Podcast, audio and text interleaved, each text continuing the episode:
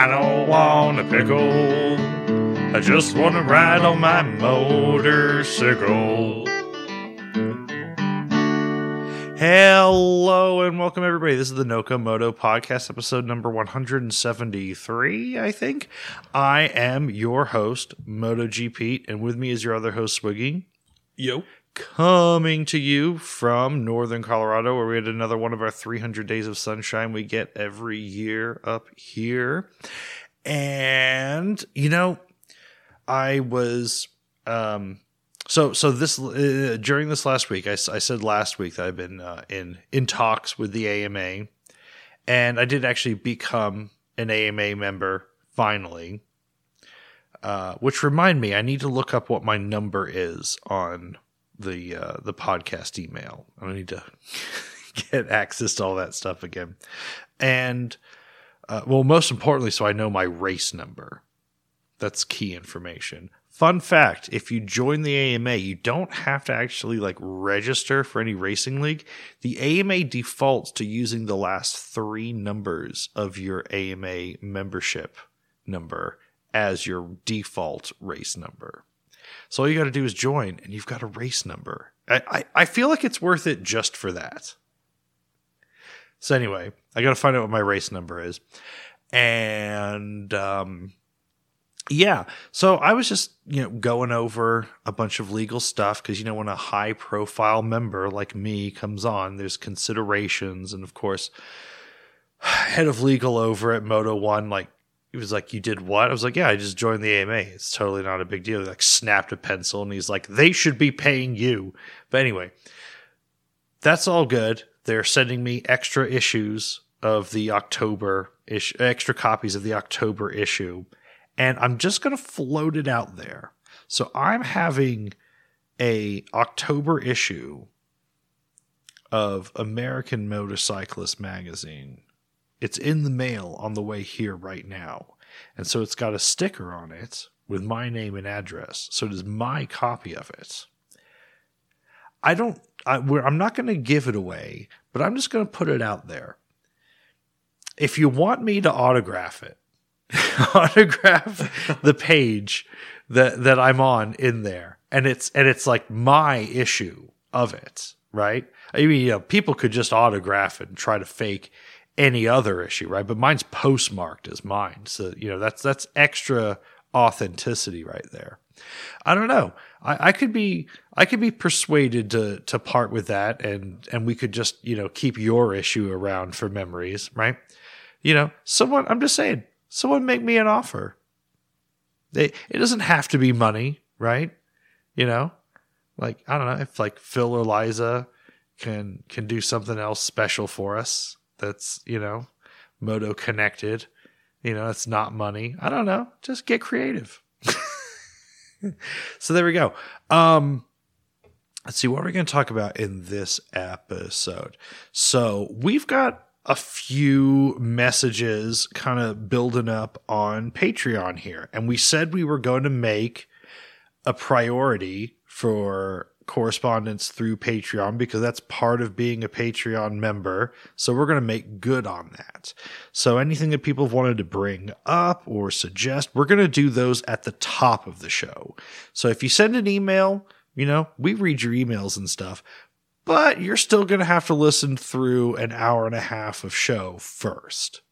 Whereas Patreon, yeah, you get your stuff at the beginning of the show here before we even do best worst bike. How about that? So we're going to do that. And then we're going to do best worst bike. And then we have compiled, you know, we haven't even figured out exactly what it is, but we have a list here with multiple bikes in each category 10 different categories, and we're going to try to work through our top 10 best bikes of the 90s. And you know, I, I, think this should be something that we do about like every six months or so. And so the next one will go back to like the 80s, you know, and then maybe we'll do something weird like the 50s. I don't know, whatever. Um, but we are openly challenging Cleveland Moto to improve this list. Okay, Phil? So there you go. Knives out. Come at us. But we Feel free to send us your wrong opinions. your wrong opinions are right. But we don't even have the list figured out yet. We're going to debate it out and work through it. But I've got t- at least two or three options in every single category here. And we will declare very strong, clear categories and criteria for this. This is not some sort of bullshit list like some other shows might do. All right. And we're not going to do GP this year, be, uh, this this this week, because next week is the end of the season and Rossi's last race, and that's just going to have to be a whole big thing on its own. We'll kind of sum up the end of the season and other things in that. Cool. So, do you have the the patron Patreon stuff brought up, Swigs? I do. Excellent. All right. And I don't think all of it was necessarily meant for uh, a live read from us, but what, what have we got? Uh, we did have a patron message calling me out. Uh, from some from uh, Colin calling me out for not actually reading his email after acknowledging it. Uh, I was probably drunk, and we were probably very distracted. Uh, so I'm going to go back and read his email that he sent at the end of October. And it's titled Podcast Potential Topic and or Rabbit Hole. And he says, Glad you guys are doing the podcast again. First off, you guys should definitely get dirt bikes slash dual sports at some point. I currently have a KTM 6. Oh, wait, you know what? This is from 2020. I'm. Did I miss? I'm lost. I feel like I we did read this. It sounds like something we read. Uh, this is for me. Uh, all right. Uh, do do do do do. You've stalled the show already. I know. I'm a little too sober to be reading emails right now. Yeah, Um, I don't have any booze. We should we need to work on that for next week. These shows have been entirely too dry for a while. It's true. He says, uh, okay, so since we're way past the whole you guys should get dirt bikes thing, Yeah, uh, we're real far past that. let's go to the the actual question. So he says, now I have a question for you guys. I may be moving to Europe in the near future. With your strange international history and knowledge of esoteric and obscure motorcycles, you guys seem like the best resource on this topic. What crazy cult status bikes only available in Europe should I look at buying while over there? Cagiva Super City. Th- this could not be more up your alley. If you're into weird dirt bikes and things, it's essentially uh, it's a one two five two stroke supermoto. I, I, what could be more your jam? There's that. There's also the, um, I believe it's might even be the same motor. There's also the Gilera one two five. Oh, that that's a yeah, that's, That's another gonna be one. that's gonna be really hard to find though. Um, the Super City's a lot more common. Um, yeah, that's where I'd have to go with that. yeah, those are strong options. Um, there's also just a lot of weird. I mean, there's a lot of weird one two fives. Hmm.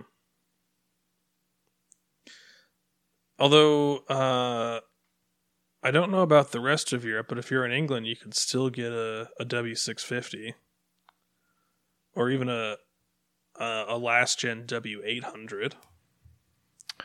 Yeah, I mean, if if I'm going to Europe and I'm buying a semi obscure or at least you know something that would be gray market weird here, um, get a Deauville. a Deauville. Yeah, I mean, uh, no, no, I don't think I could go there. there's there's better options, but I hmm hmm hmm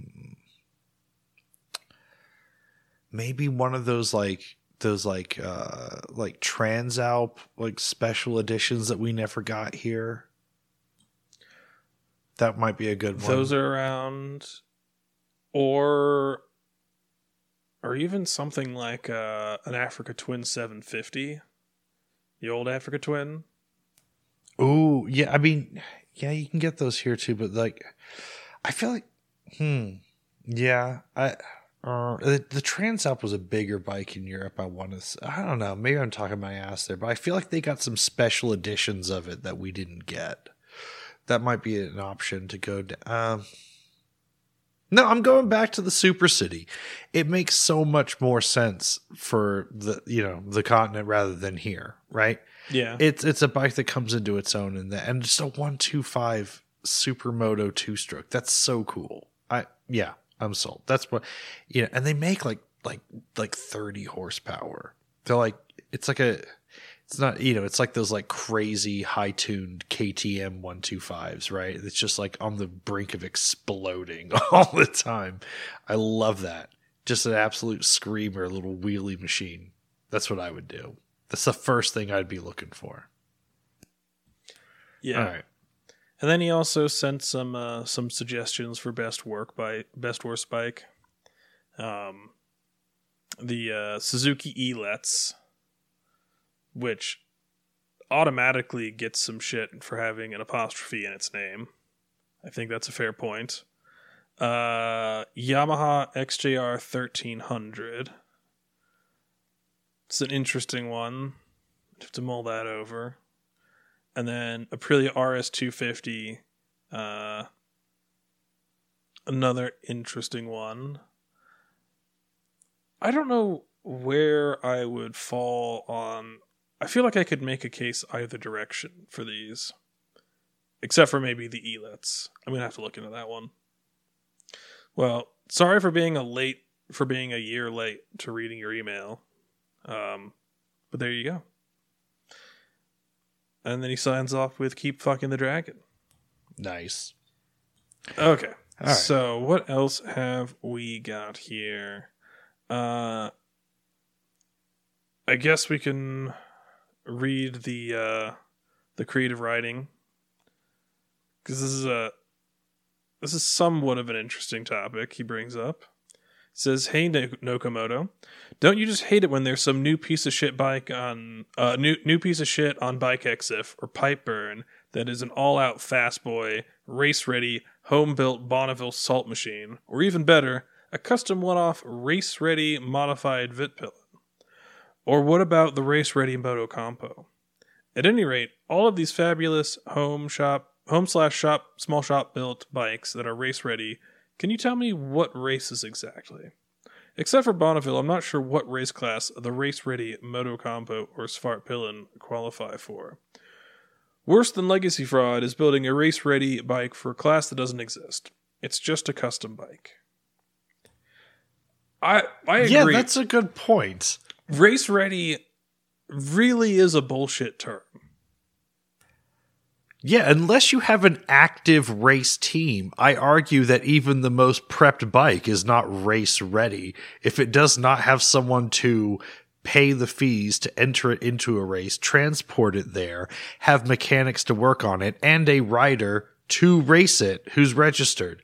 I, I will. I'm gonna. no, unless you have those things in place, are you race ready? I'm gonna make.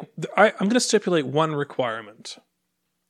You have to be able to tell me the race it is eligible to enter, or the series that it is. It doesn't have to be competitive. It doesn't have to be decent at it. It just has to be actually by the rules, legitimately ready to race when Yeah, it is purchased. But by this criteria, also, every bone stock uh, SV650 is race ready. every technically Ninja not. 300. That's technically not true. Okay, you got to take the headlight out. Yeah. What- it should be, but you got to take the mirrors off, the headlight out. Um, you have to have a belly pan. Uh, is there much else? Technically, no. But you should satisfy those requirements. Okay, yeah, I guess so. I mean, I don't think you even have to take. I don't know. So I have to look into this, but I think for a lot of like that stuff, like the SV six fifties, that like twin stuff, like that, I don't think you. I think you can just run turn signals. Even like no one gives a shit. Yeah. I, I think really they're mostly concerned about spilling like fluids on the track. Yeah. That's basically it. I yeah, I Ridiculous. It is it it is in most cases kind of a bullshit term. It doesn't really mean anything. It it's kind of used as like a this is the fast one or this is the tuned up one. Yeah, But- in, in the 90s and early 2000s, there were a lot of 600s, 750s, and 1 liters that were, you know, the regular, the F version, the R version, the RR version. There, yeah. The RRR version. Well, I mean, that's, That- that's an innovation. yeah. the RRR. Um, yeah. Yeah, the pirate bikes. There were a lot of pirate. I'm gonna start calling them pirate bikes. There, there were a lot of those. I get it, but yeah, yeah. On the custom scene, race ready bullshit. I'm calling it bullshit. Yeah, that. yeah, that's a good one, Junkie. It's the fake, fake racing cred, right? That you know what that is? That's Moto stolen valor. Okay. Anyway, All right, moving along. This is uh, another patron message from, uh, not another one, a patron message, another patron message. This one from John, and he says concerning public lands use, you guys have it good there in the West. Here in Northwest Indiana, we have a giant park all along the shore of Lake Michigan. Sand dunes, wood trails, beaches, just beautiful land. But good luck trying to have fun. beautiful, like on the outskirts of Valparaiso. Come on, I know this area of which you speak. like if you want to navigate a maze of dodgy strip clubs and abandoned factories, yeah, sure, there might be a nice area on the other side of that.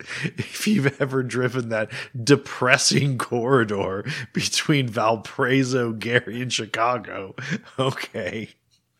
But yeah, I think yeah, he's no specifically It's talking. bullshit. He's specifically talking about away from civilization. Yeah, I, but it's still a triangle which is surrounded on three points by Grand Rapids, Valparaiso, and Chicago. Is I, this sort of like a Texarkana situation? yeah, I don't care how pristine it is. Just knowing that those are your endpoints is a depressing idea. okay, but yeah, he, he makes a good point. We we do have it good here. And he says uh, you can't you can't ride a motorcycle anywhere, and you can't even take your dog on the beach. I have to go to private riding parks and tracks to get the dirt bike out of the yard. It's bullshit. Also, they banned alcohol on the beach because boomers fucked it over for everyone. Bullshit. Also, you mentioned the cult around 5th gen VFRs. As an erudite 8th gen owner who goes to VFR forums and Facebook groups, let me tell you, these guys never shut up about gear driven cams. And you know what? I wouldn't either. Yeah, yeah. Well, I have to tell you, one of the things about owning my um my Super Hawk was just knowing that it was the RC51 motor without gear driven cams. And I have to admit that ate away at me a little bit. Like I didn't want I mean I always thought to myself if there was a way to easily trade this up to an RC51 I would. And it might not even be for it being faster. Like it might just be to go like, "Oh, you hear that? That's gear driven cams." Like, I it's I don't know. I uh, yeah, I but I'm also with him. Like I I uh, personally I'm about to It's rev- kind of like it's kind of like in the like you know, like when 90s you told the like, listeners a couple years ago, like you you let it slip that you vape. Like I might prefer the eighth gen over the fifth gen VFR. Yeah.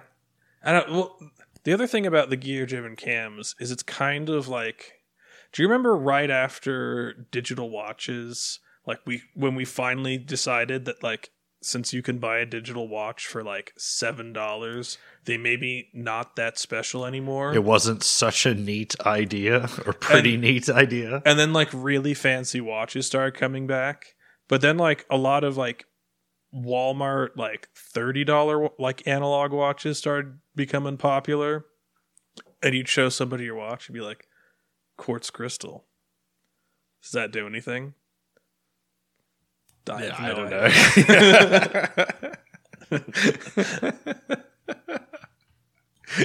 Quartz crystal. Yeah.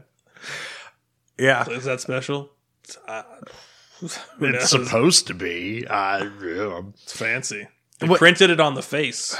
look gear driven cams is it's really it it's desmo valves for the rest of us That's a good way to put it. Yeah.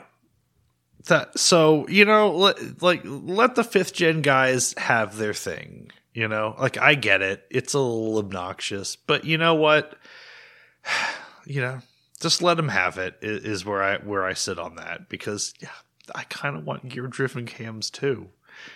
I mean if i could have gear driven cams on my goldwing i i mean i guess they're belt drive technically. Eh, whatever. So yeah. There we go. All right. And that is, uh, oh, what happened? I don't know. No, that was my headphones. Oh. All right. Yeah. So that's us cat caught up. Oh, really? That was it? Okay. Yeah.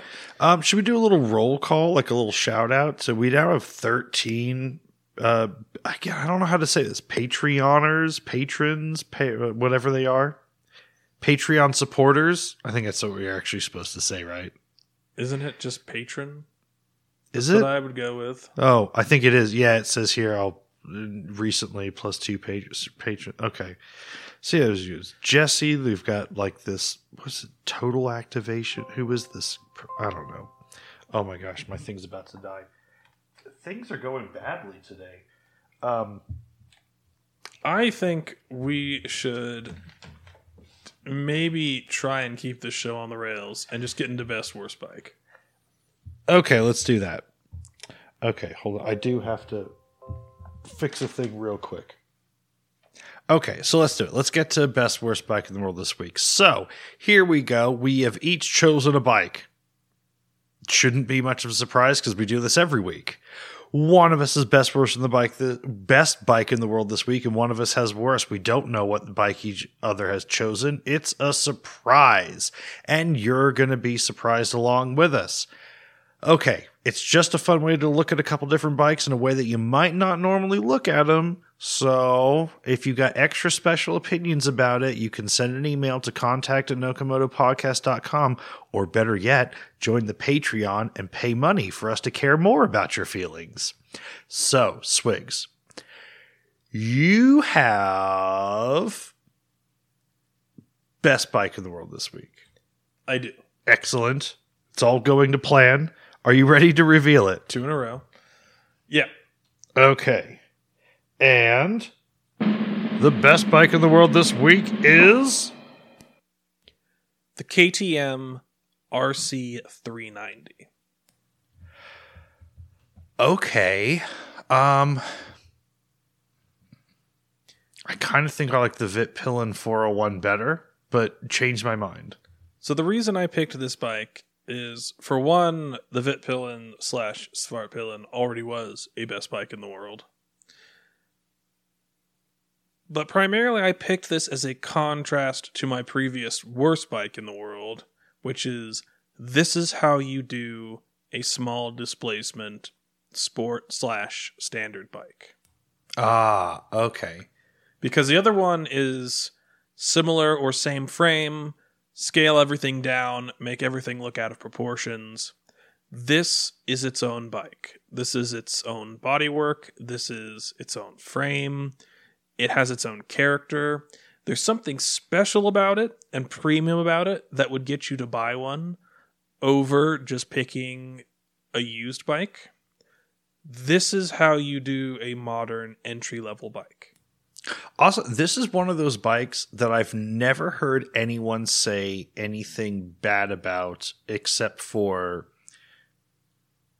It's except- KTM maintenance and it's KTM price and KTM parts. Well, no, I was going to say I've heard Cleveland Moto say less than favorable things about it, but I think it's because they're kind of older, somewhat overweight dudes, it's just not meant for them, right? Like, like, like God bless him. Like Johnny McElfresh is one of the the sweetest guys I've ever fucking met. I cannot imagine him writing one of these fucking things, and I'm not surprised that he was like, "Uh, it it it had a, it was missing a little here and there." I'm like, I, d- did anyone get like video of this? Like, anyway, So it is 44 horsepower. It's it's got some go. Um it is a little bit weird and exotic in that it is 14 and a half to 1 compression, which is Yeah. maybe a bit much for a, a single. well, how do you get like you know something of that displacement to make that power? Right, like you tune it within an inch of its life. Yeah. It does create a Honda level sin of calling itself the RC390 and then having a displacement of 370 cc's, which is a very weird. So KTM. Like to not round it off to 100 or to 50 and then for it to not even be that displacement. Right. Yeah. Well, uh, then then it gets it gets even more ridiculous with the the Husqvarna 401. And then what there's I feel like there's another Husqvarna that uses this and calls it like the the something else number. Like again, we've talked about this in the last 6 months. There there's a there's a few companies like everyone's got everyone has one motorcycle manufacturer whose number naming system they just can't can't wrap their head around or keep straight or deal with. For a lot of people, it's Harley, and you know, so they just use the nicknames. You know, for a lot of people, it's BMW. I, KTM is is one of mine. I I just it's so hard to keep shit straight because it mixes with the Husqvarna shit, and I nothing's the actual displacement that it is. Like I'm cooler with um it for me it's it's like trying to remember like oxidation numbers off the periodic table oh like in high school it's like i i don't know and i'm never to get this yeah. Yeah, what's the atomic weight of the RC390?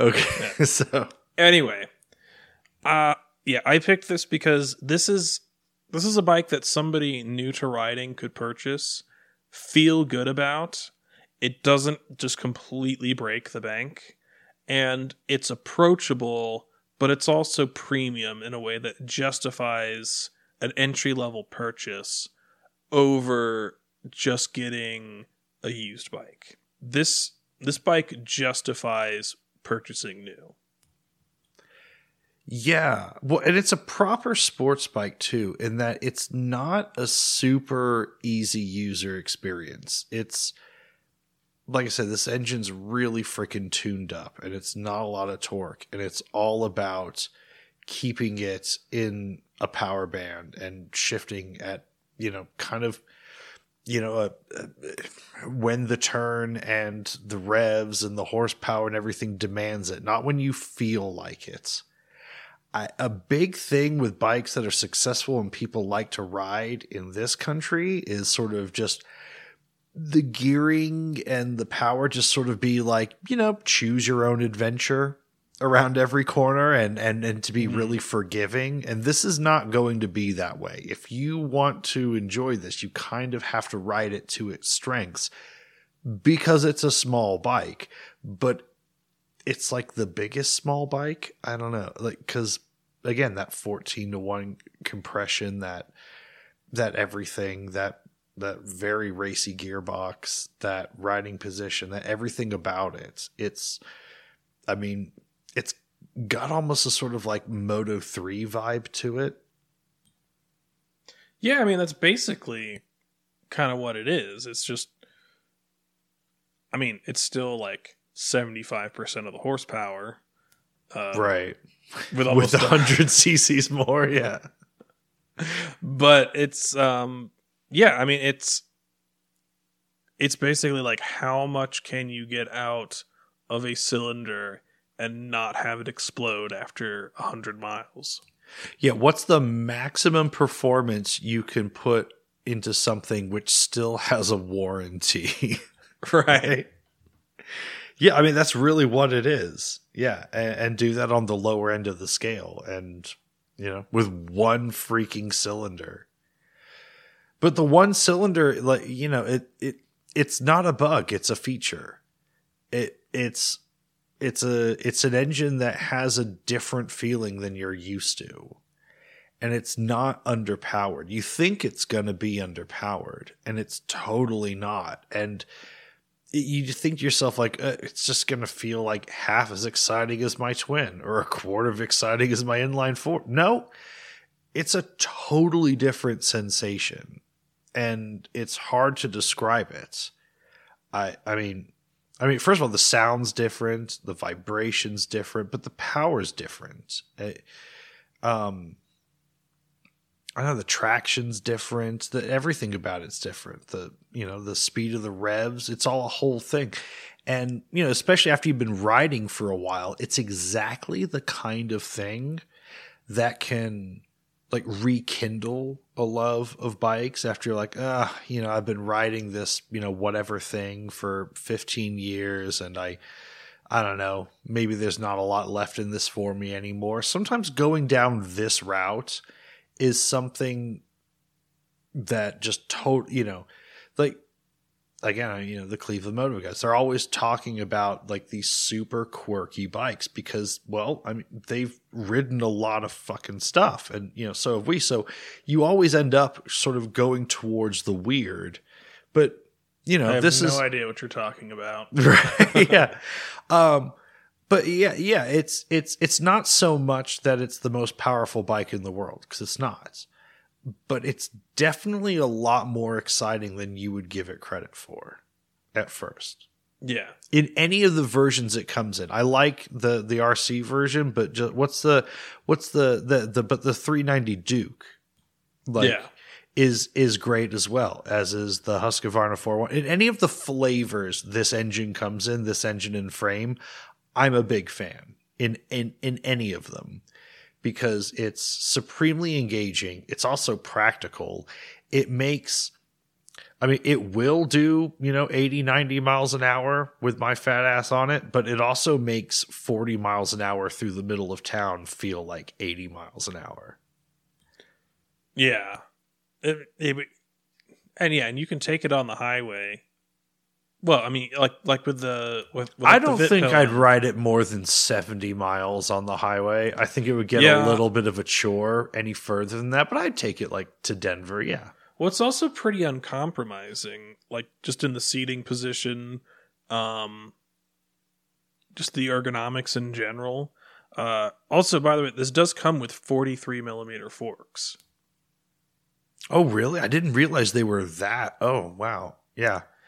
Yeah, again, it's a proper sports bike. There really aren't a lot of corners cut on this. What do they cost? Uh, they cost. Well, let's see what they cost today for like the 2022. Yeah, it's been around for a while too. I mean, it's I don't think it's been a decade, but it's probably not far off. It's been at least 5 years. I know that. I bet it's longer. Uh, where does KTM put their fucking price? Jeez. The KTM doesn't do anything that makes sense. That's that's that's kind of why we love them, don't love them, sort of. I don't know. It's it's what say yeah. appreciate, but it's it's what we notice about them. They they uh, so it's fifty seven hundred. That's a lot better than I thought it was. Yeah. Um they do charge an extra 50 bucks for the freight. It's 450 for freight. yeah. That's actually a lot better than I thought it was. Wow, I didn't realize that it was under the price of the Husqvarna. I think when it comes to I well, I don't, I don't know. Maybe this is something that uh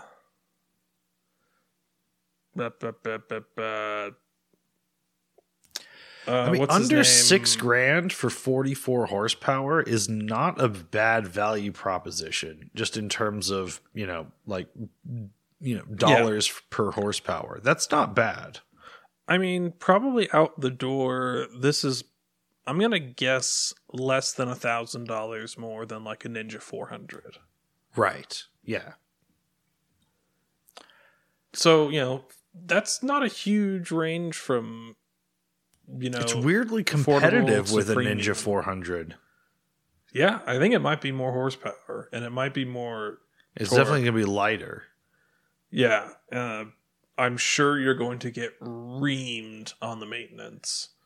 Yeah. But, But I mean, besides that, it, but ah, it's under six grand. It's it's a freaking KTM. It's a it's a full on legit sport bike. It's you got your 43 millimeter forks, and you've got Mhm. your you got your trellis frame.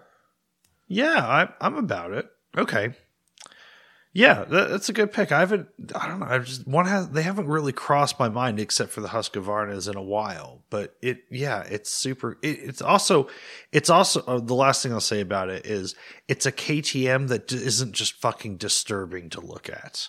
There's no vagina headlight. Well, I mean, kind of, but not. It's not bad. Like as far as like the KTM styling, it's a little bit more traditional sport bike than other KTM's. Yeah, So thank you, KTM. Please don't change it. all right. I think we're ready to move on. Cool. So we're ready to do worst bike? Let's do it. Okay.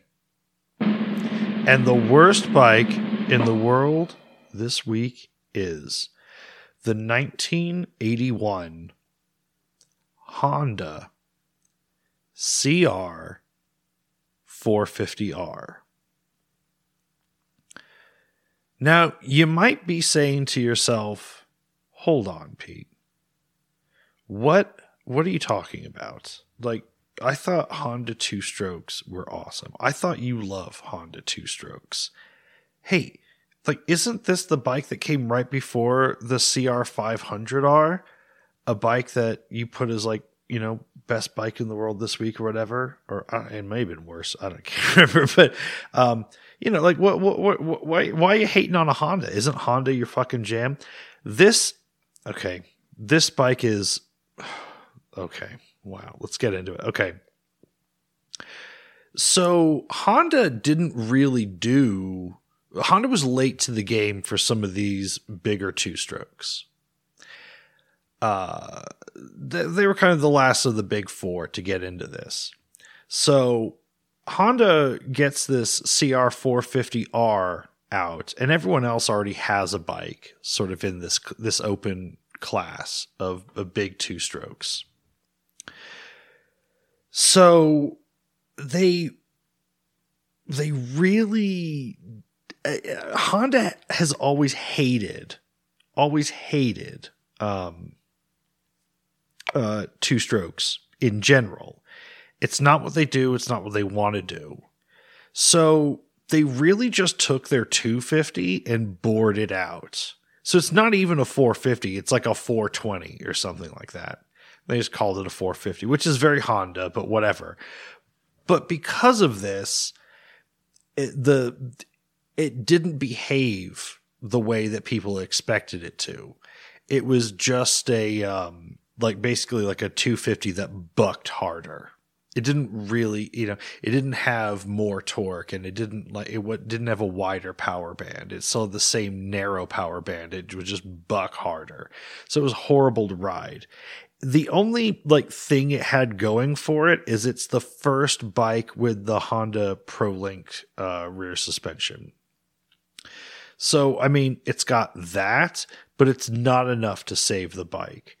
And then on top of that, it manages to do a thing that even for the 1980s, that even for dirt bikes is just unforgivable.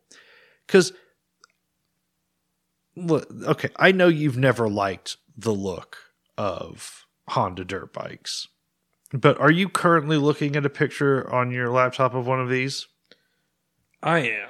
Justify that number plate if you can. Uh, it's a little tricky. Uh, right. This is a dirt bike that This manages makes- to be ugly and dumb looking even for an 80s dirt bike, which kind of just always look a little bit awkward anyway. This makes the BMW K1 look gorgeous. Right. I I mean from this huge uh uh f- like extra wide super square off flat front fender that makes zero sense.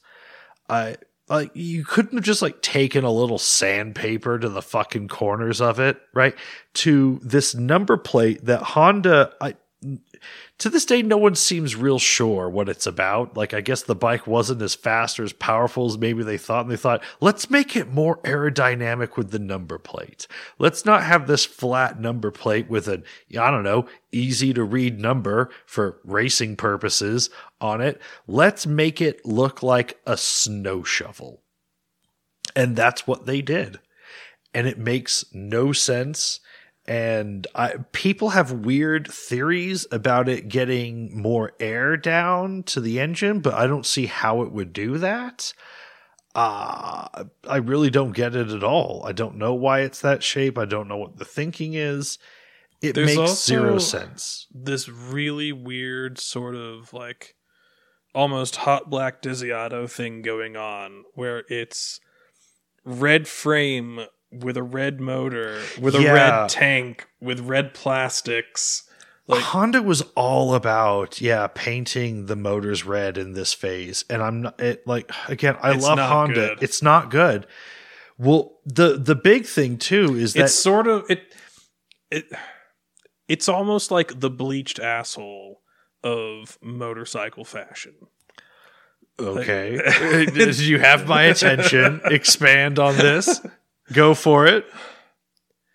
Like for some reason somebody thought it was going to be attractive and help and and look good, but it it doesn't make sense. It's it you're put you're putting your anus in this weird sort of uncanny valley of technically this should be more aesthetic, but it's just kind of disturbing and off-putting. And maybe they thought, you know, the color coordination, it's going to look slick. And it does not. It makes it look like a toy. Oh yeah, this also had a um, a four speed transmission that uh, nobody liked, and it was it was bad. Um, let's see what else. This, oh, the the flywheel was way too light. Apparently, it had. Um, what else did people complain about here? What's, what's else in my notes about this? Um, oh, apparently the clutch was super fucked up on this. So even if you uh, had the clutch pulled all the way in, it would slowly pull forward. Okay. Like the clutch would just never, or and then sometimes it would just decide to engage more. Even like you couldn't. this is a problem for race starts. I can see that. Well, I mean, I guess in motocross, you know, you've got that bar that drops, but like not if the tires like pressed like super hard against it because your bike won't stop inching forwards. I, there's just issues everywhere.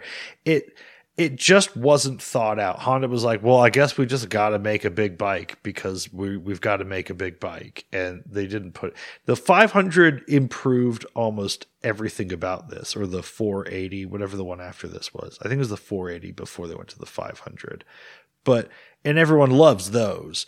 But this was really Honda's first go at this type of thing, and just because Honda just has no respect for two strokes and never did and never wanted to do two strokes, they just kind of they just kind of whiffed this one.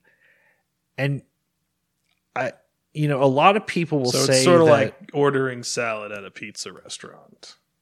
Yeah. There you go. Yeah, this is the Pizza Hut salad bar. um yeah, i exactly. And it's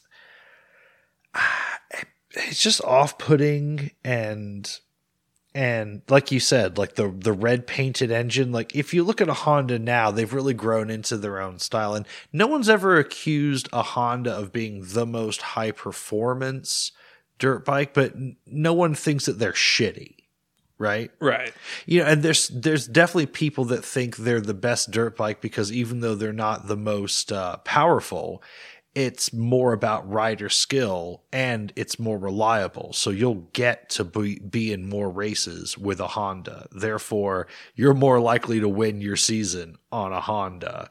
And it's it's a little easier to ride. So, you know, there you get, you know, it doesn't matter that it's three horsepower less than the Yamaha because, well, you're just gonna, you know, just just do your drills and be a better rider and you can easily overcome that. Plus your bike's easier to work on and it's it's more reliable and all that. But but this is a honda dirt bike that people are like oh no this was the shitty one. This is the shitty one out of the bunch.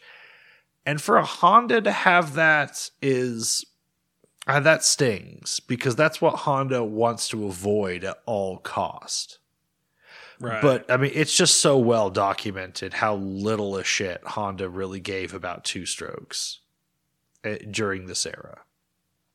So, so that's why it sucks, you know.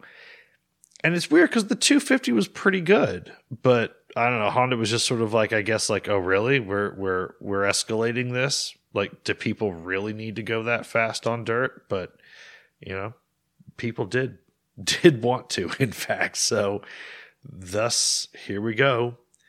Um yeah i mean there's a reason that people are are um you know willing to pay money for you know, kdx's and and other bikes of, of this displacement but people only want the cr500 you know there's a Right. reason the cr500 is legend and you've never even fucking heard of the 450r uh, I think they only made this for like two years or something. I, I have to look that up. But I think by like, yeah, like 83 or 84, they were just like, uh, fuck it. Like new model, new engine, new frame, new everything. Cause this thing fucking sucks. Um, yeah, there you go. That's my, it's my worst bike in the world this week.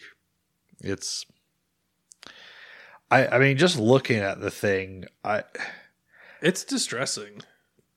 yeah, I mean, you know, from when we went and got our dirt bikes and what we thought we needed, and like, you know, there's sort of like, oh, now we need kind of like modern stuff. We need stuff with much better suspension than they had back in the day and everything.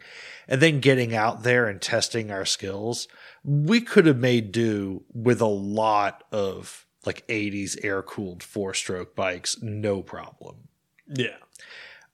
but this thing just looks a little fucking sketchy to me. Like I just I don't know. Just looking at the size of these brakes, just looking at I I, I, I don't know the proposition of this of like the power band, the four speed gearbox, the the shitty suspension. Although it was like a, a rear monoshock, um, I I don't know. This thing might not be. I mean, it's not a lack of power but it, it looks difficult to fucking ride. I don't know that I could go there. Yeah. There you go. Okay. There you go. All Let's move on. All right, let's move on. Let's get uh, some some more progress on this episode. So let's skip straight to our top 10 best bikes of the 90s list. What do you say? Let's do it. Okay, so let's be clear about the criteria we're using. We have 10 categories here. And don't worry, we're not going to spend a million years on each one, but here we go. We've got our best sport bike of the 90s, best scooter, best cruiser, best sport tourer. We're not going to do bagger or or like just general like cruiser tour. Uh, we'll explain why when we get there. Best small bike, best exotic bike, best adventure bike, best speed wars bike because that's a very 90s category, best standard bike and best dirt bike. And these are all the best in the context of the decade, which we are calling 1990 to 1999. Okay? So, for all of you that are like, 1990s the last year of the 80s, go fuck yourself. That's just not how people think. And the, um, there's no hard criteria, but every bike that we want to select here should have the majority of these sort of conditions. We would like it to have been manufactured mostly in the 90s. But if its first year of production is 1988, that's not a deal breaker. As long as it's prime and its reputation. Its prime years, yeah, need to be the 90s.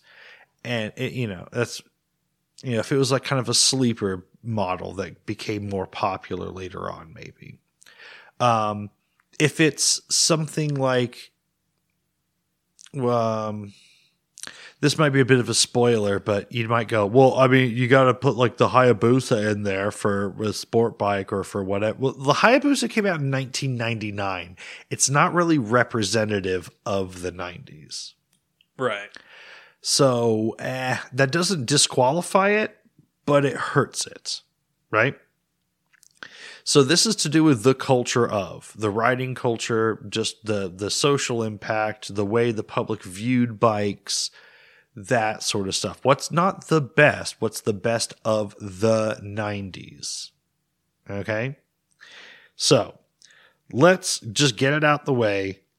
Let's talk about sport bikes because I think this is, eh, eh, if not the a golden age for sport bikes. And there's a lot of big names in here, and it's kind of tough to pick one. This is easily the hardest category. Right. So you said, like, right off the bat, you walked through the door, and I was like, okay, I've already scribbled down like six bikes. And you were like, well, it's easy. And you were like, it, it's it's the original Fireblade. It's the CBR 900RR. And then I was like, yeah, but what about the Ducati 916? And you went, ooh. right? it's like, what about the SRAD? It's like, oh. Yeah, the GSXR 750 SRAD. Like, oh, so good. The the ZX7R Ninja.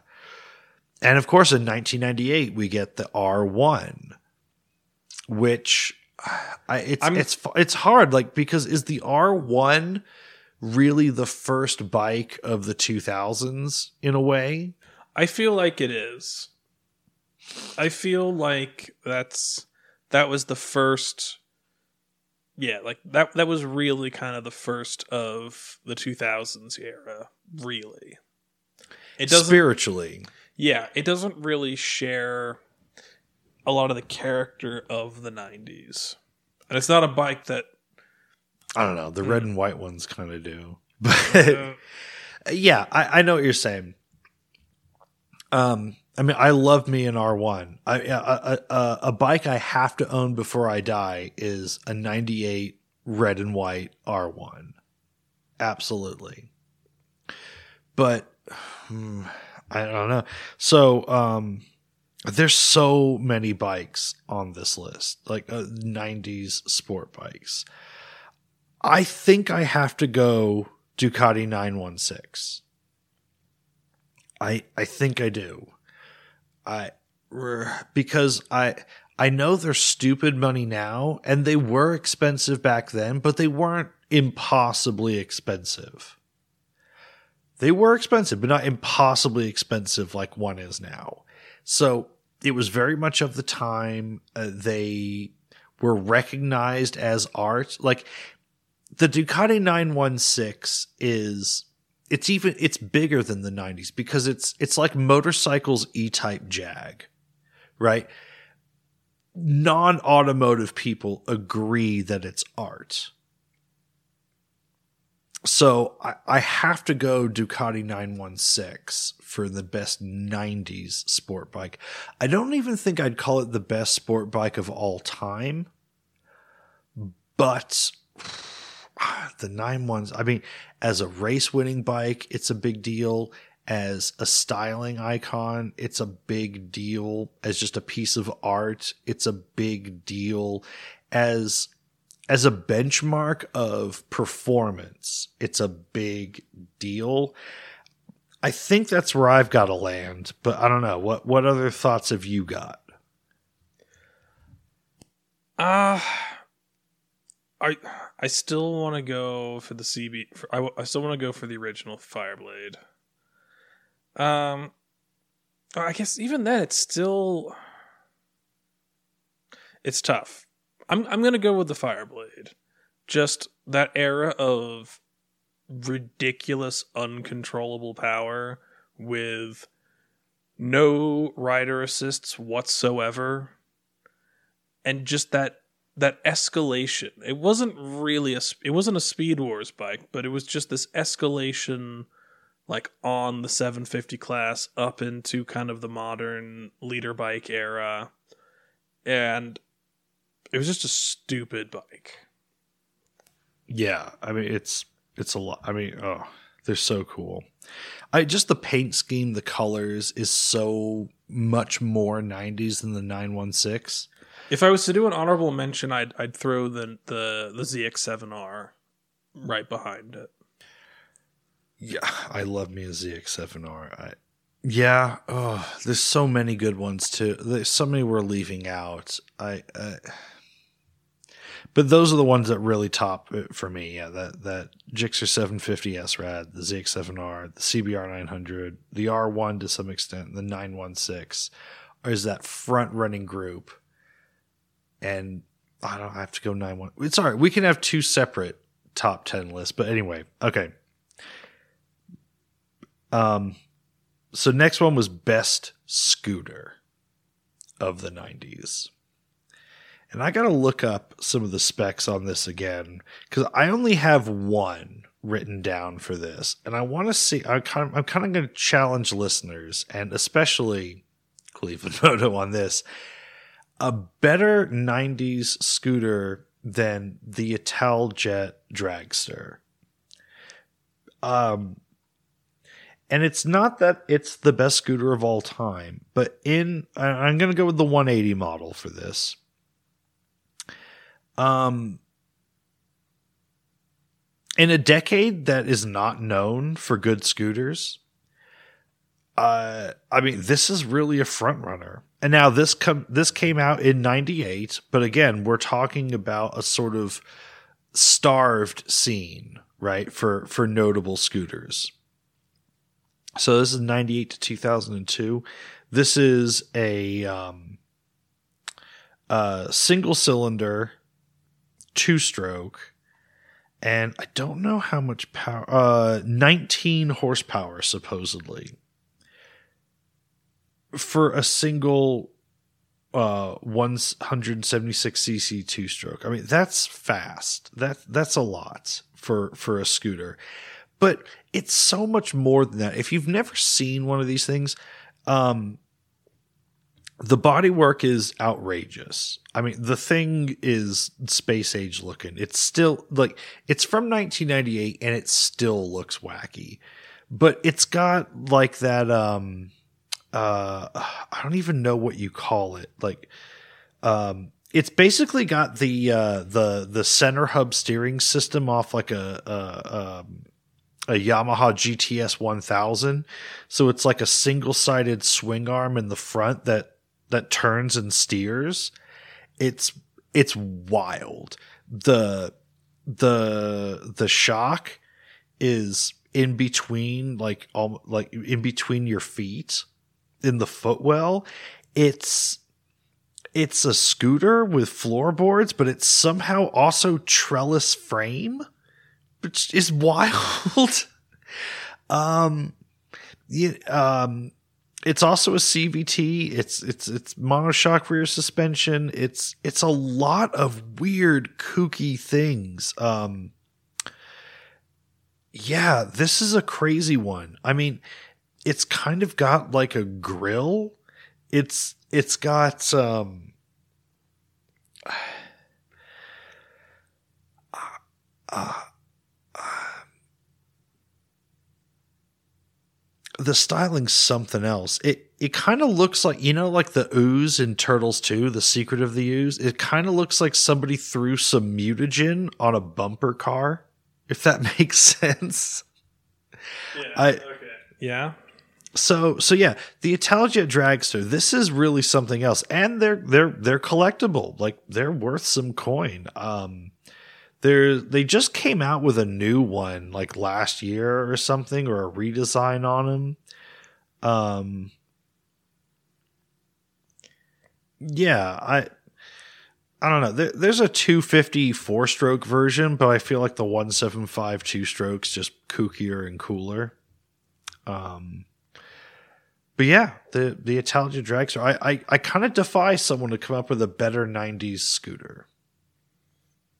Well, it's going to be tricky. It's going to be tricky. Really wasn't a great decade. I have nothing really to contribute to this category. I have nothing else either. Like I, it's, I mean, I, uh, I mean, Vespa was still putting out two strokes, but it's kind of just like the same ones that they were doing. I guess there were some larger kind of scooters that were introduced, like the Majesty. Yeah, we were kind of getting. I, I mean, someone will probably school me on this, but this is yeah, a, a kind of like yeah, some of those like 300, 250 and 300 four stroke scooters were really becoming a thing. Because um, yeah, Dad in the nineties had a had a Yamaha Majesty 300, which was a wonderful thing. Are we counting the gyro in this category? Because there were definitely some gyros made in the 90s. Oh yeah. Oh, they were they were everywhere in Japan. Um but I don't know how important those were to motorcycling culture as opposed to just sort of general culture in Japan. Yeah. And they mean nothing to Western culture. That's true. Whereas I think the Italjet Dragster would have definitely been a big status symbol thing to have in Tokyo. People, you know, because I mean, people just used scooters so much more there for daily transportation. To have something really flashy like that would have carried a lot more weight than riding around a pizza delivery on the gyro. I the gyro is very near and dear to my heart, but I I have to go with this as better. That's fair. I mean, I think it's a scooter that most people would agree is cool, which is super rare. Yeah. Okay. Um, let's see what else is. I feel like that's going to be our weakest pick. Okay. But, uh, let's go with best cruiser. So I've got two that we can debate here, and then and then I don't know. See if you've got something else we can add to the list. So one, uh, you can't talk about Harley Davidson and the '90s without talking about the Fat Boy. Mm-hmm. Um, I saw one of these in the parking lot in my kid's school this week, and I remember just thinking, like, not all of them, but the particular one I was looking at, I was like, time has been kind to this. The, I mean, it was a huge hit right when it first came out. You know, it's the bike from Terminator 2. It's it's recognizable um, people had mixed feelings on that front wheel. I don't know. As time goes on, I'm okay with it. I'm I'm I'm better with it. Um, they're you know they're not all created equal, but in general, I I don't know. It's iconic. It's Harley. It's it's a real Harley for the purists. You know. Um. Yeah, I mean, it's the Terminator 2 bike. What could be more freaking 90s than that, right? Yeah, well, it also just happened. I mean, the the main thing is it. People have actually modified these and have them still look good, and the bike just looks good stock. Yeah, like it did not require any modifications for it to kind of just look like a cool a cool cruiser in Terminator 2. Yeah. It worked stock. Right. So here's my other one, and I mean, you already know what I've put on this list. Um, the Mooglide is my other contender, and it's exactly that point that I think the Mooglide excels even better, because the Mooglide is basically just a, a Harley heritage with the cow leather seats, right? That's what we're dealing with here. So it's got the the big, you know, flourishy fenders. It's got, you know, all the little you know super retro things. It's a it's a Harley that looks as retro as a Harley can look, essentially. Um, and it's got that cow, you know, leather seat on it. Um, you know, and they're and they're all real, so they're all different, and um, especially when uh, this is I don't know if this was the height of of customizing your Harley, but you know, this was back when people were spending a lot of money on custom flame paint jobs and that kind of stuff, right? And I the whole point of this bike I think was to be mostly stock. I, you know, the the Harley Heritage is what it would have been like to be good at doing flame paint jobs in the 90s? Like you were just set for life. Oh my god. Yeah. There yeah. Yeah. Uh-huh. Well, I don't know. What do you think? Uh, a Harley flame paint job or or um tattoo arm fl- uh flame guy? Like, Who who That's pretty who did, who did better? Well, I'm going to go with the the car yeah, I'm going to go with paint job because He could do hot rods as well. we have to remember in the 90s like getting a tattoo was still kind of an actual like rebellious thing. Right. This is back in the t- at the time when like you couldn't like you actually could not have visible tattoos and like get a respectable job. Yeah, this is before kindergartner te- kindergarten teachers were sleeved out. Yeah. Yeah. Like nowadays it's everyone's like, well, it would probably be a good idea to not get a tattoo on your face. Like maybe you shouldn't write fuck across your forehead, but I mean, it's it's not a deal breaker, I guess. That's Yeah, kind of I where we are now. But in the 90s it was like you've got a hand tattoo straight to jail. Yeah, yeah. I, yeah. Well, and the thing was like the you know the all all the the the the 1950s sort of like hot rod bowling, you know, skulls and smash birds thing was was at a very peak and you know a fever pitch, but I remember at a certain point flames weren't good enough. They had to be realistic looking flames and it's a look that real like, time has not been kind to at all. yeah. I- Also, like what what is supposedly so cool about your bike looking like it's on fire? because you're going so Yeah. fast. Tell me, Chuck.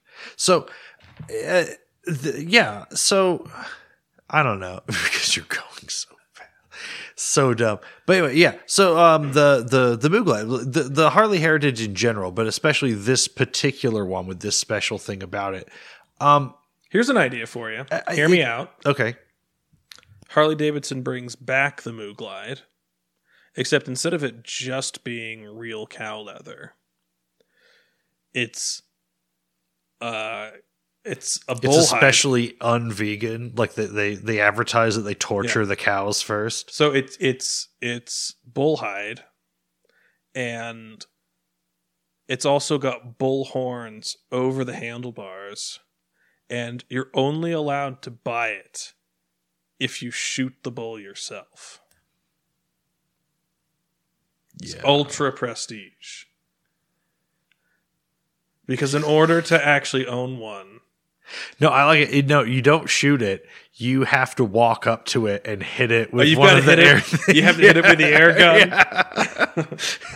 like like in an open arena. Like And like you have to go like to a a- radio and just walk up to it and do it. not only that, they they'll have to make it so that you have to you have to sign a contract in order to purchase one that forbids you from selling it to anybody else because this will maintain the prestige because anybody who sees you riding it knows that man has taken a life.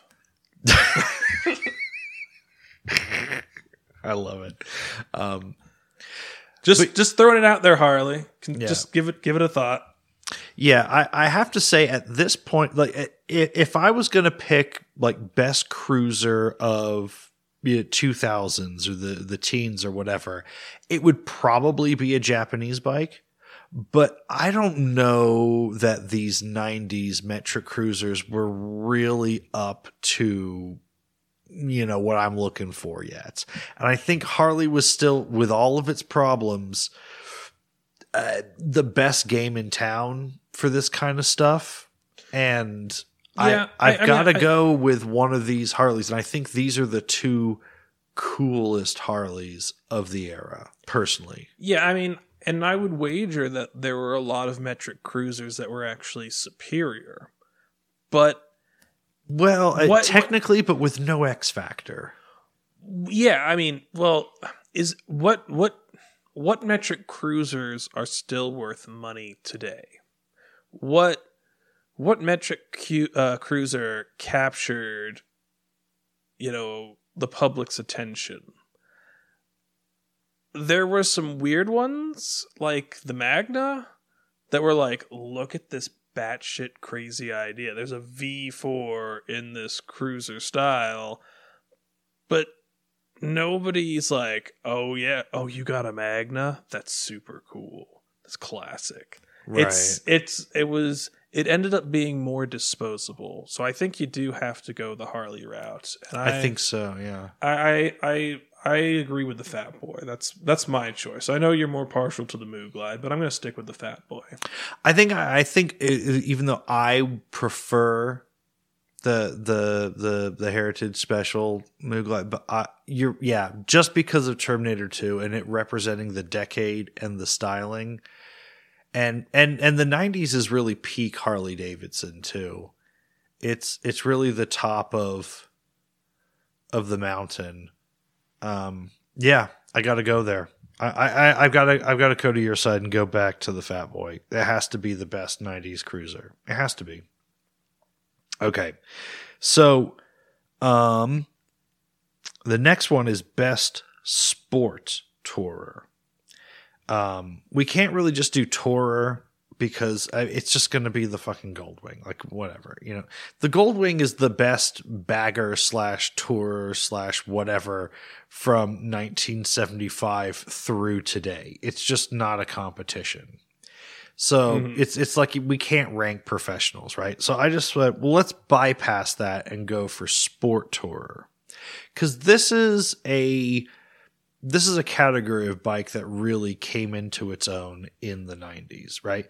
We've we had a lot of things that were basically sport bikes but just got blown up into huge proportion. So like, you know, there's a CBR um 1000F and it kind of looks like a sport bike, but it's just a really big, gigantic, overblown, super duper heavy, very Busa like CBR, right? But then at a certain point, it was like, well, eh, just let them be huge and bulbous and, and old man comfy. And then we started getting things like the ST 1100 and, uh, you know, the FJR. Well, in fact, the FJR might even be like a late 80s thing, but I feel like it came into its own in the 90s. Right? So, of these bikes, I don't know what what what suits your fancy. Uh I think just for if we're gonna lean depend Sport Tour is always a hard one, just because when you say sport tour, you have to cover the spectrum between a straight touring bike and a full on sport bike. And there's so much in between. You know, a lot of people would consider like the VFR 800 potentially a sport tourer. Uh, and I don't know. I, I kind of want to. I want to aim for some significant amount of actual touring capability in that range, rather than kind of a sport bike that backed off a bit, like went for more horsepower and was a little less nimble. Um, so I think I do lean more towards like the ST eleven hundred. That's kind of where I want to land there, or the FJR. I like those. Yeah. Now, some people are going to be screaming, well, what about the Concours. If I was going to pick the best sport count? tour ever, I would probably pick the Concours. But for the 90s, I might go ST 1100. Uh, in fact, when did the 1200 get, or the 1300 come around? Um, that was much later. Yeah, the ST11. Yeah, it's 1100 all the way through the 90s. Um, The Concours did kind of come into its own for quite a bit in the 90s, but it's kind of more of an 80s innovation. yeah. And then obviously when it went to the ZX 14 kind of style uh, motor and frame, that was that was well after. I feel Right. like the 90s was kind of I guess it was kind of a quiet period for that. Well, the fact that it was punctuated either side by the the the original design and then going to the Speed Wars motor. Right. So yeah. So for this, I, I think I got to go Honda ST. I mean, if nothing else, just for the styling, I it's got that that '90s like ridiculously tall windshield thing going on that I love. Um, it's got the '90s aerodynamics to it. It's got, um, I mean, you know, just the virtues of the bike. Um, you know the the the power like more power than you'd expect from this but also sort of all those like very honda super refined thing. Like this is not very far away in in spirit and in aesthetic from something like the um the pc 800 I know it's a completely different engine layout, but if you look at how much bodywork is on an ST 1100 and you look at the incorporated luggage and you look at the basically leg shields this thing has and you look at the, you know, the, just look at the freaking chin on this thing and, and you look at the incorporated, um, turn signal, um, uh, you know, um, mirrors that completely cover your uh your your grips and and all that stuff. This is kind of the PC 800 that worked and worked for the public. You know, cuz Honda gets it in its idea get, gets gets an idea of what the public wants and doesn't really give up until they get it right. Yeah. And I know a lot of people these days are like, "Oh, have you ever heard of a PC 800? They're all weird and kooky and whatever."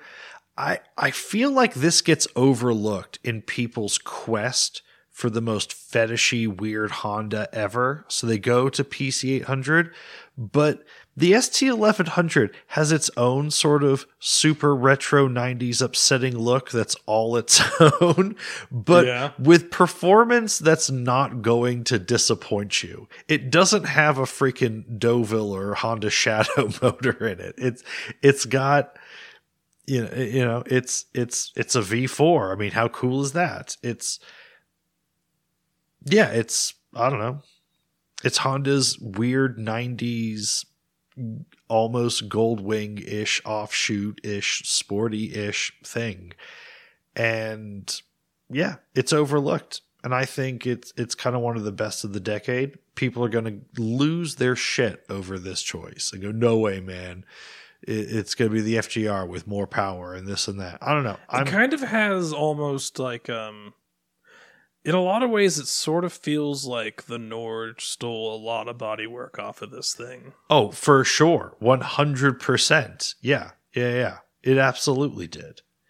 I I've thought for a long time that if you had not bought the Nord, you would have easily found your way into an ST1300. Like no problem. It's a definite possibility. It may still be a possibility. Yeah. We'll see. All right. Uh here's a good one. Best small bike. There's a lot of possibilities here. This was a good era for this. Um so we have to acknowledge that even though it's a, it originates in the 80s, the 90s was a big time for Ninja 250s. It so was. it's not off the table. It's not off the table. Um, because I mean, the Ninja 250 spans like three decades of production. So I, right? It has as much time inside and outside of the 90s. So I, you know, at least like sort of the original version. Um, I personally think it's the 95 Aprilia RS250 is the small bike of the 90s. It's a good one. Um, if I were to pick my favorite, uh, and it's a little bit niche because it was essentially JDM and then offered in Australia. My absolute favorite is still the Suzuki Across. Yeah, you really need to own one of those at that at some point. Yeah. But the problem with the Suzuki Across is because it was only available in Australia and Japan, it just doesn't have that cultural impact across America and Europe, which I feel like really kind of disqualifies it quite a bit. Yeah. Um yeah. Uh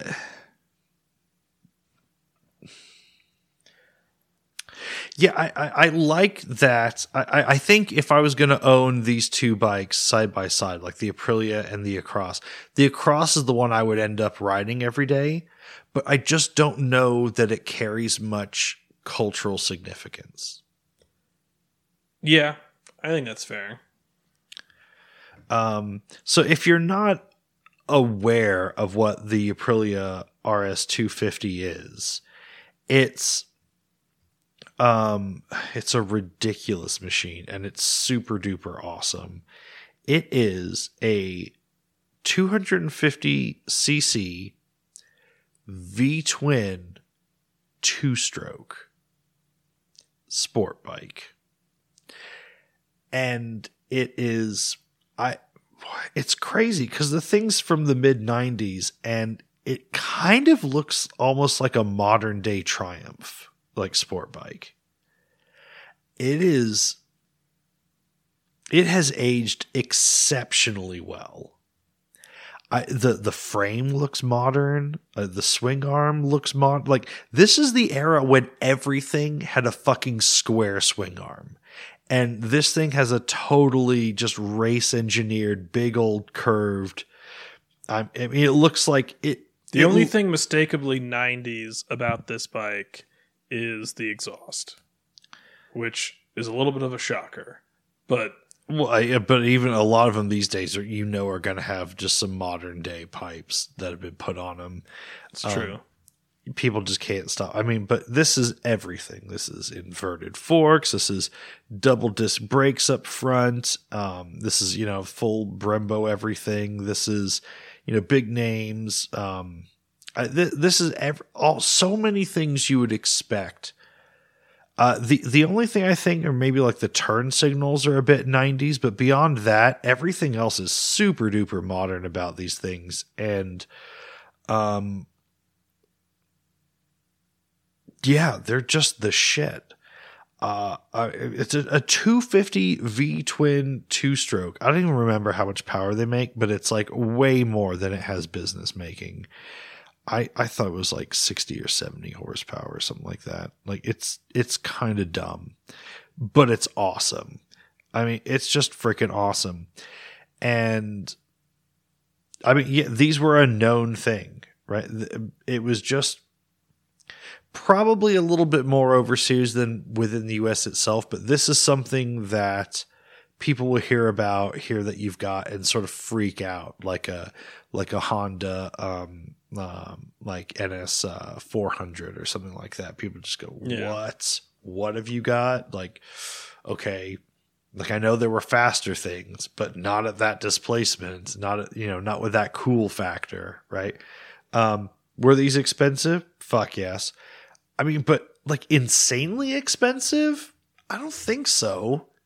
I don't think in terms like uh, I'd have to like do some inflation calculation and whatever, but I don't think they were you know as like they would command like as much money you know versus what people were making you know like in today's money i don't think they were as ridiculous as they actually are today if you want one of these today it's a little ridiculous but yeah super cool i i don't know the epitome of of cool 90s small bikes i think uh, but you know, like again, I I have to also balance this against the Ninja 250 because they were just everywhere. I do. I will say, I think like the. You know, I'm gonna have to go with the Ninja 250, and I'm and I even think it's totally legit to look at the remodel right at the turn of the decade. Um, when everything kind of when it just barely got away from the GPZ styling, when it got away from like the ridiculous front scoop and radiator shroud and kind of I know, but I love that the best. Like, I feel like the the first redesign of the Ninja really came into its own. That kind of 90, 91, 92 year and there's still just a bajillion of them around. There are. I, I th- the thing about the Ninja 250 is this era of bikes we're talking about. Power was just getting crazier and crazier and crazier every year. You know, it was it was very much sort of like computer power was going right? It, we just thought like oh my gosh in in in in 20 years we're all going to have like 3000 horsepower you know uh, cars and we're going to have you know however fast computers. Now we actually did get computers as fast as we thought we might get back then but you know like it was just like oh no every year everything's going to be faster but yet the Ninja 250 persisted in a world that was very much obsessed with horsepower back then everything was about power. We're we're in a post horsepower motorcycle world now, but it was everything back then. The Ninja 250 persisted, right? I mean, uh, how many 250s do we remember from back then as being significant, right? I mean, there's this cool one, but it's also a 252 stroke and V twin that's like super fetishy and like crazy, right?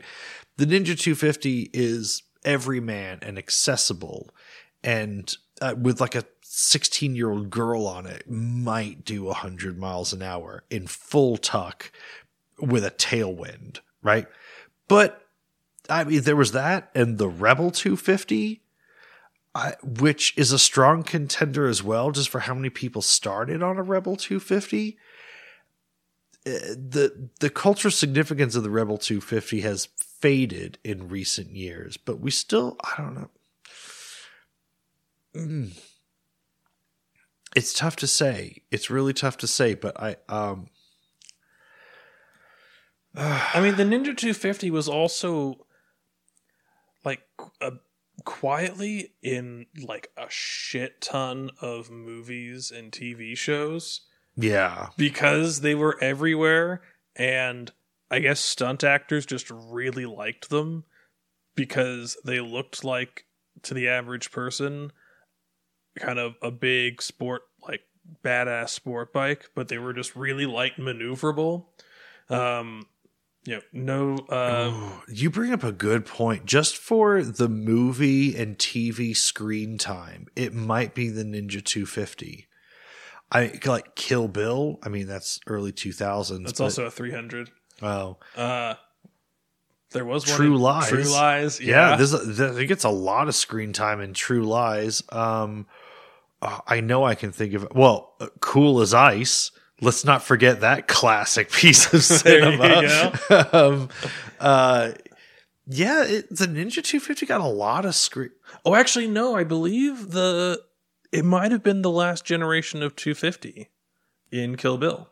I think it was a 250, yeah. but it wasn't the 90s one. It was it's like true. it was the redesign, or like the third redesign, or at least second redesign. Anyway, um, yeah, it,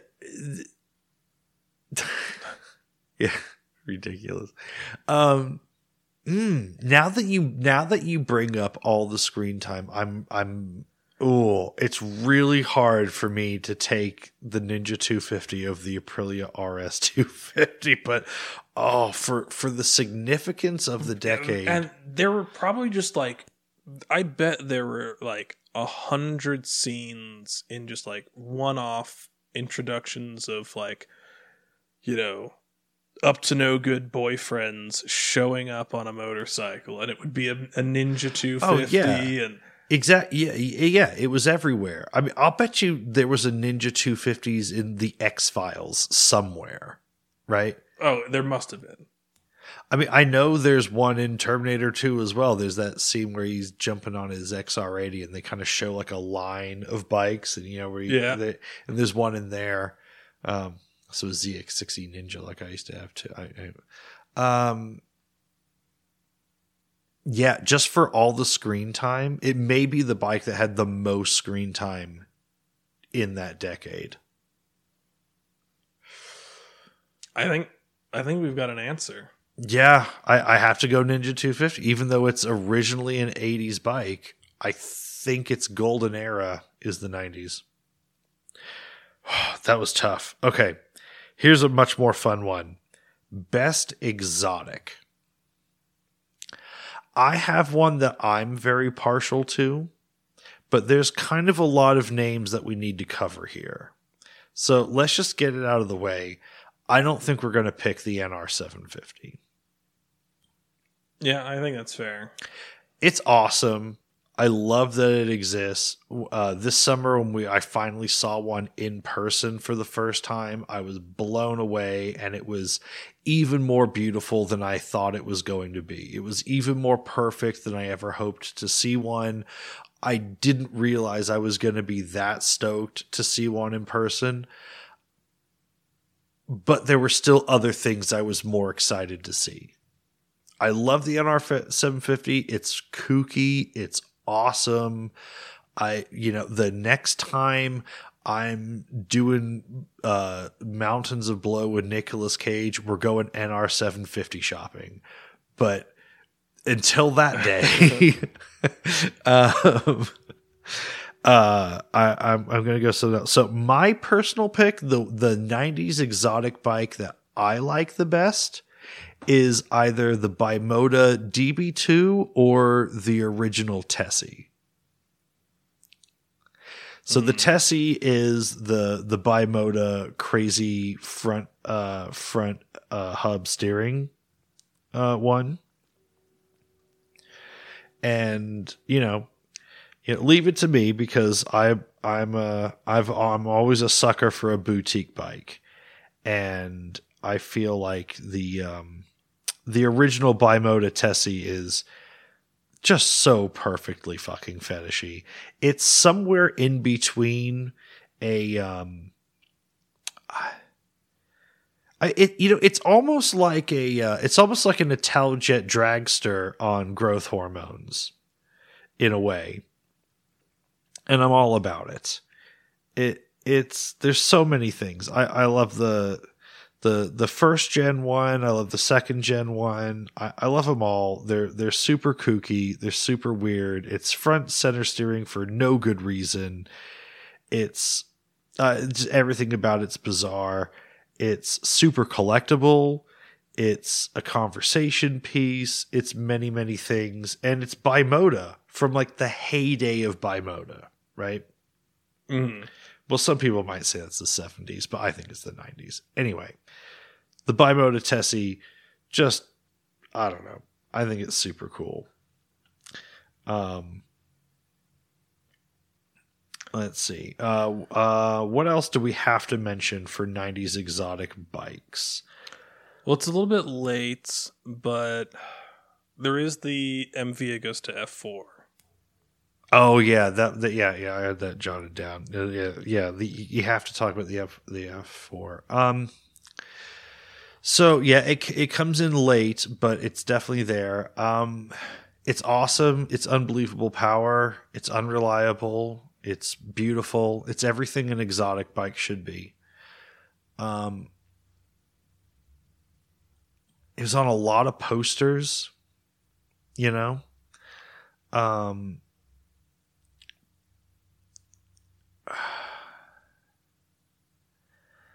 Yeah, I don't know. It's tough. Um the the other bimota I would list, if not the Tesi, is the uh the the DB2, which is a bimota that a lot more people could get on board with me, I think. But I could also just kind of say, really, any 90s bimota for best exotic. Except for the V Due. Except for the V Due. Yeah, he, he, the V Due is definitely not it. I, the DB2 is especially great. It's It somehow has more fairings than any other 90 sport bike, but simultaneously shows off more trellis frame than any other sport bike. Yeah. Um, it's it's round and bulbous in all the right places, and it's like it's like muscular and sinewy in all the right places. Um, it's it's got that almost like Yamaha like Cyclops looking front like 90s aerodynamic face to it. Um It has a weird mix of a lot of them have like oh it's like a weird mix of colors and style elements that's kind of like getting like a VCR with wood veneer on it. There, it's super rare, but there is one uh, particular paint scheme on it, which is basically Italian flag camouflage, and it's fucking rad. They're not super common, but oh, it's so cool. I think. Uh, but this is this is a sport bike from back when every sport bike had a great big fat ass, like they should you know the the geometry is all correct and it's just Mm. completely uncompromised way expensive even i mean it's even questionable economics as far as racing goes it's it's properly exotic uh Yeah, I think I think I, I, I think the, the the DB two makes the most sense. But I mean, I- I'm willing to extend it because the you know because they you know Bimota made a lot of different things on a lot of different platforms, a lot of different with a lot of different manufacturers' motors. I'd be willing to just say 90s Bimoda in general is the best 90s exotic. Like pick your favorite one, Yeah, and that's a bit of a cheat, but I mean. Like I said, like a real exotic bike should be temperamental. I don't want it to be reliable. Like fuck you. I that's Yeah. it, there should be not just a financial barrier to buying it, but there should be a huge financial barrier to maintaining it. Right? yeah. If you're not and uh, if you're not worried about the like the hit to resale value that it it's costing you to put miles on it, like it's not really exotic, is it? Right. If you're counting miles before like up to when your insurance policy gets canceled Right. yeah. like when your insurance policy looks more like a lease agreement yeah. I yeah, it needs to be something that it's like it's not just expensive. Like it needs to be something it was like it was like, you know, like wh- people didn't even know where to buy these. Right? Like you had to this is like you couldn't just find somebody selling one on eBay, right? You couldn't just go to uh, like what you know some sort of um, high end auction house. You couldn't like you had to know a guy to just get one of these, right?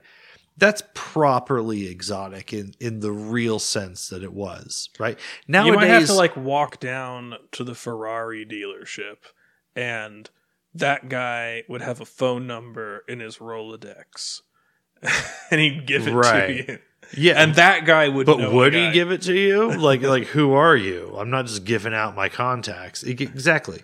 Yeah. it, it was it, This is yeah. You'd be surprised how hard things t- were to do like pre-internet. Yeah, I, yeah, like it, yeah. The, there were if if if if you didn't have like a nice guitar shop in your town, it was like, well, where do I get a Gibson?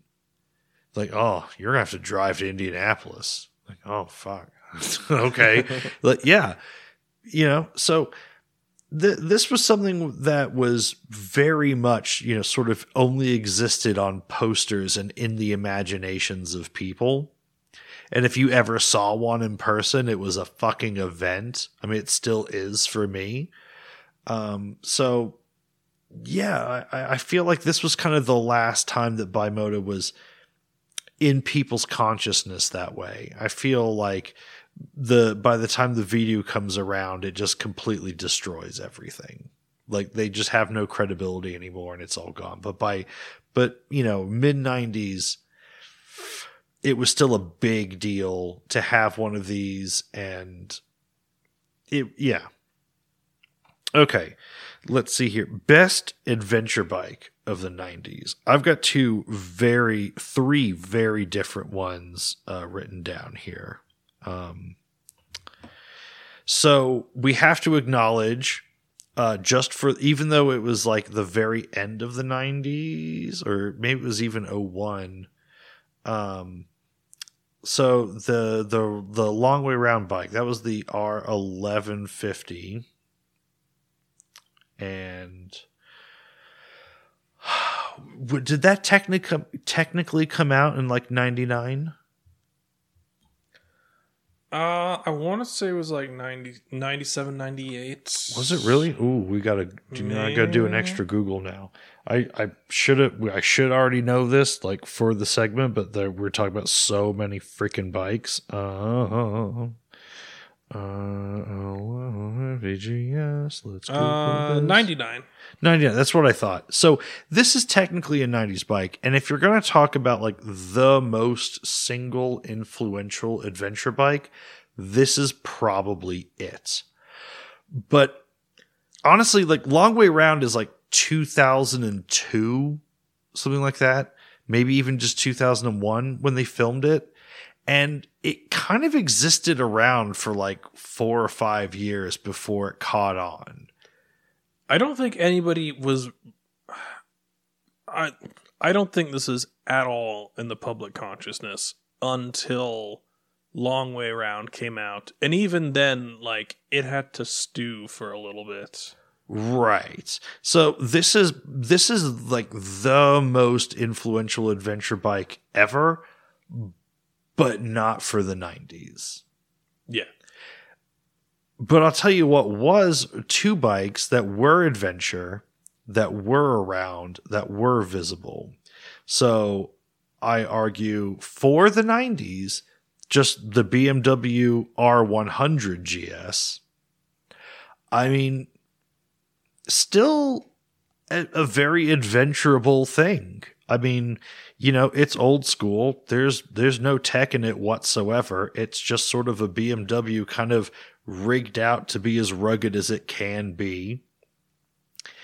And yeah, you know, the the beak doesn't look the way you want it to, like a like, you know, a GS does these days or or even did, you know, at the end of the decade, but I mean, it does the thing and I know people hated the way that they looked as compared to, you know, the 1150 and 1200 GSs that came later. I argue that this one's kind of growing into its looks now. Uh, uh, I, I kind of feel like the 1150 GS is kind of looking dated, and the B and the R100 is, um, I don't know. I think it's the cooler looking one uh, these days. I think I have the correct answer for this whole category. Well, uh, let me mention my other one first. Well, no, you tell me your other one, then I'll give you my second, very different option. The Yamaha Tenere.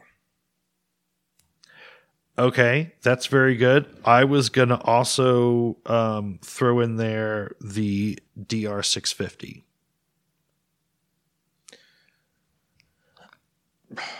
This is sort of another Ninja 250 but with an even wider Mhm. time span either I know, I think- know. I think it's too dilute. I don't think uh I, I don't think it counts. I'm gonna I'm gonna veto that. Okay. But I don't know. Uh, So you think Tenere versus R100? I do. And I think the the Tenere was the more real world example. I think it was more in the consciousness. You think so? Um, hmm. Let me. All right, let's go.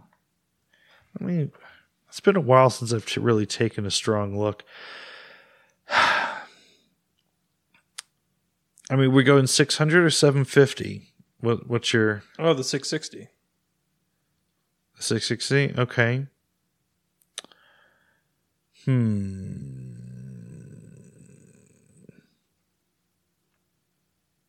The XT600. Man. These are so weird. I mean, I love them, but um Are we gonna pretend that like the Transalp looked normal? Well, No. more normal than this.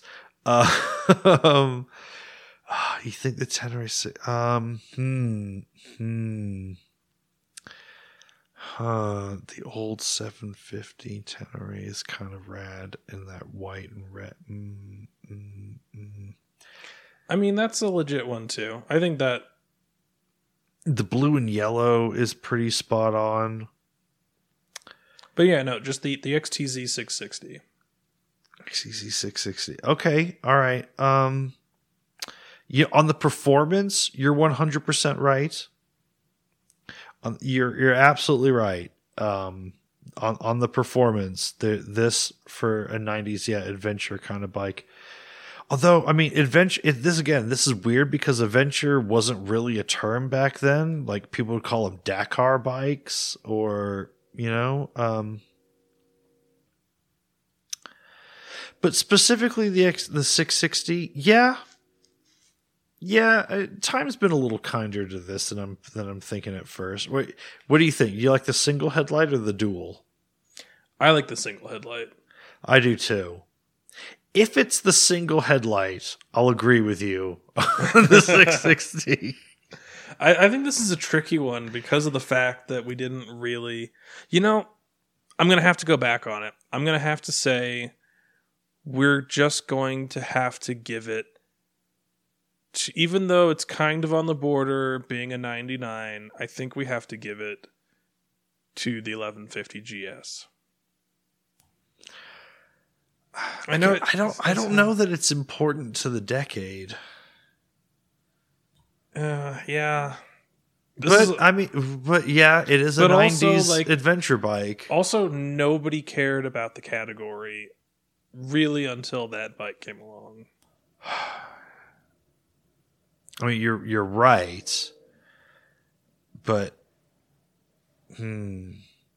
I mean, I think if I was going to be doing real adventuring, would I rather have a 91 XTZ 660 or a 99 R1150? I think I'd rather have the 660. depends. I don't know. Oh, oh, this is yeah, this is tough. This is really tough. I'll tell you Um, what it's definitely not. It's not a fucking 1000D Multistrada. No, that is definitely not what it is. Yeah. Uh, um. Oh. Mm, okay, we're we're split on this one, but uh, it's one of those two for sure. Maybe we'll come back around and figure this. out. Okay, let's get. Okay, here's a really fun one. Best Speed Wars bike of the 1990s. So, this is when bikes start exceeding 130 horsepower. This is when we start just going, you know what? One liter isn't enough. Like we, we don't even care about the upper bounds of, of racing. Like we, we are just going full on. What is the largest conceivable motorcycle engine we can we can produce that won't blow up, that will make insane power. We're chasing top speed. What have we got? Um, a lot of people would say the Hayabusa, but I don't think I really heard anyone like you know we say like oh well you know no one really cared about the adventure bike category but yet here in 1991 you know we've got xtz 660 tenere like it wasn't popular in the us but it was a thing right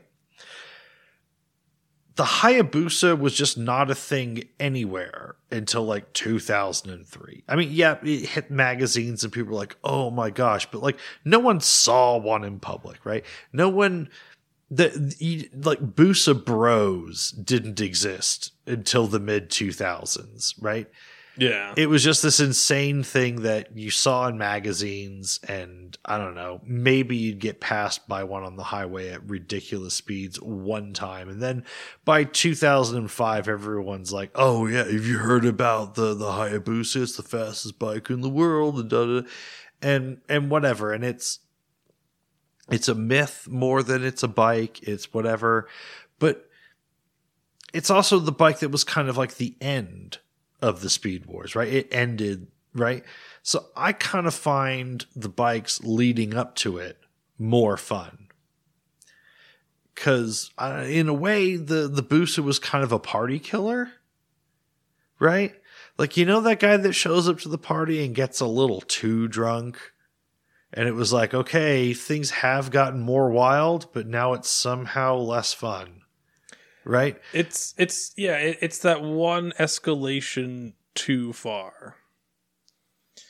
Um so just for the pure wackiness of it, like one that I I don't think this is the best one, but I think it's worth mentioning the GSXR 1100 Katana. And this is something you should just Google because it's a katana that everyone will like. You, you know it's um i mean first of all it just doesn't look like a katana.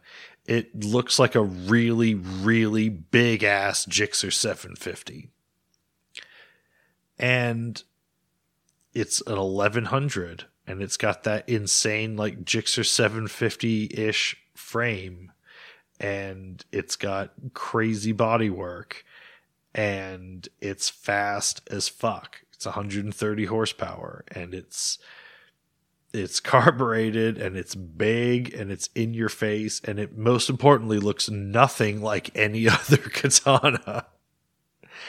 Um I mean they got like more round and bulbousy towards the end of the decade.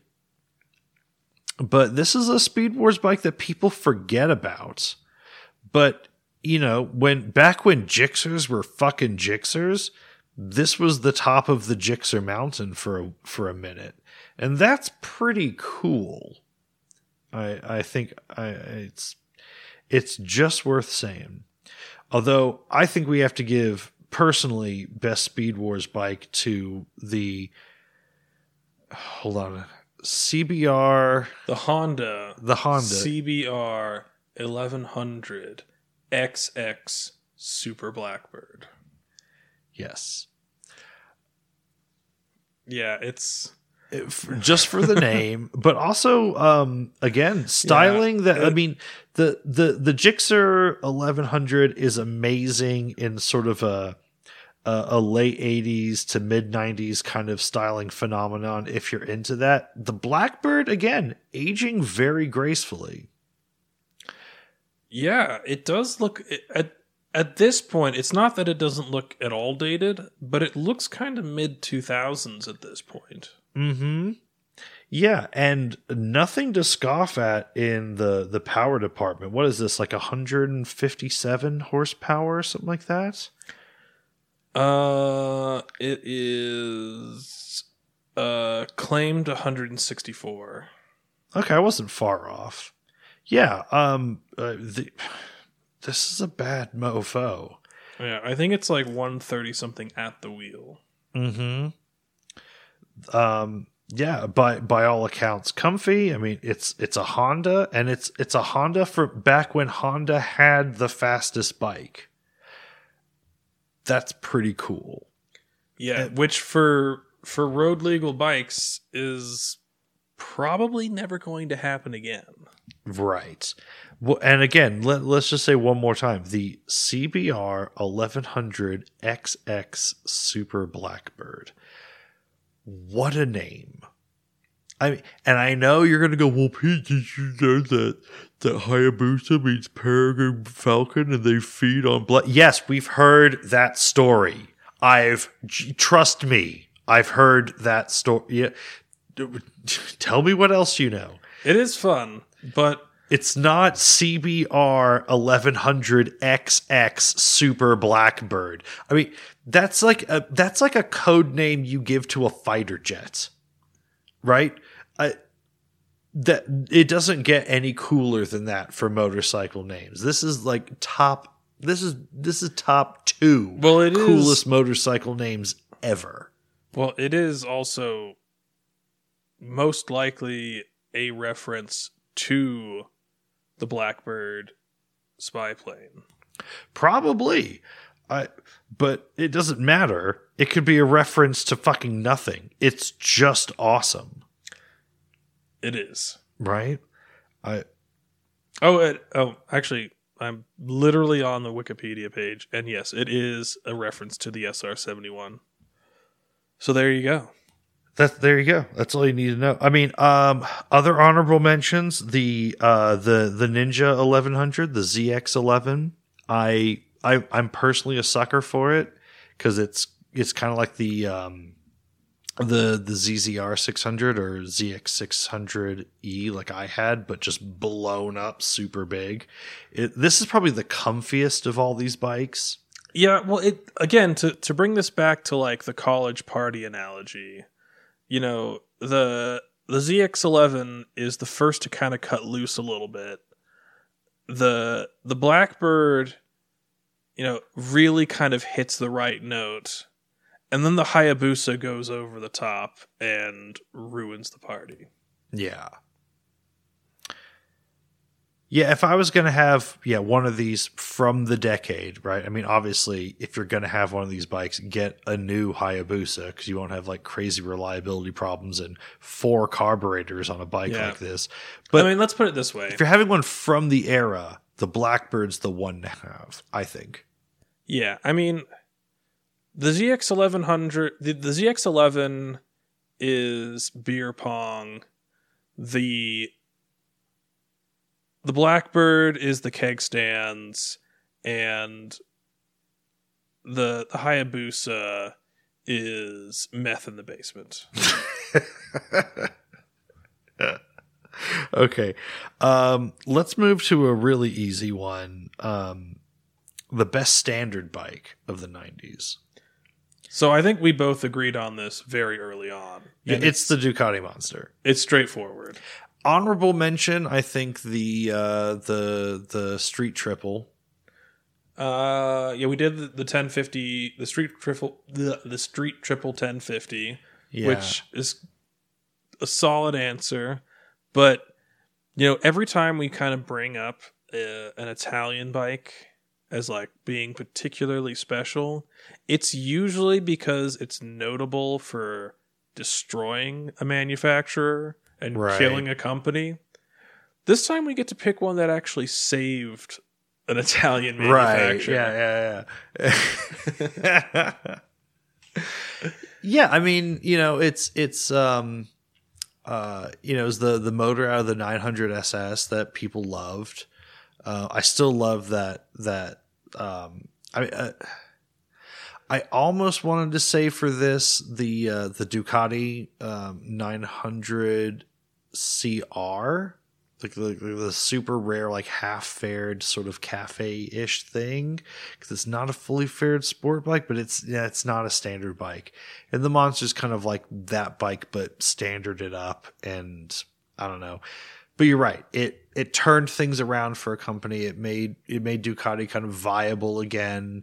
It's a styling icon, and standard bikes just weren't popular in this time. Everything was like a sport tour, it seemed, a an off-road bike, a um, like a super hyper bike or a big Harley cruiser. And that's kind of like the 90s and mm. this was something just totally different. It was like, "Hey guys, remember like normal motorcycles? Remember back to basics, but like in this like new sexy way you're not familiar with?" Yeah, but also um because they made it so much simpler by getting rid of the fairings, uh, the monster was just kind of the cheapest Ducati you could buy, and which it was a great, you know, for for a small batch. You know, we say small batch; it, they do make like forty thousand bikes a year, but compared to every other manufacturer, is it that many? I think it's like forty thousand a year.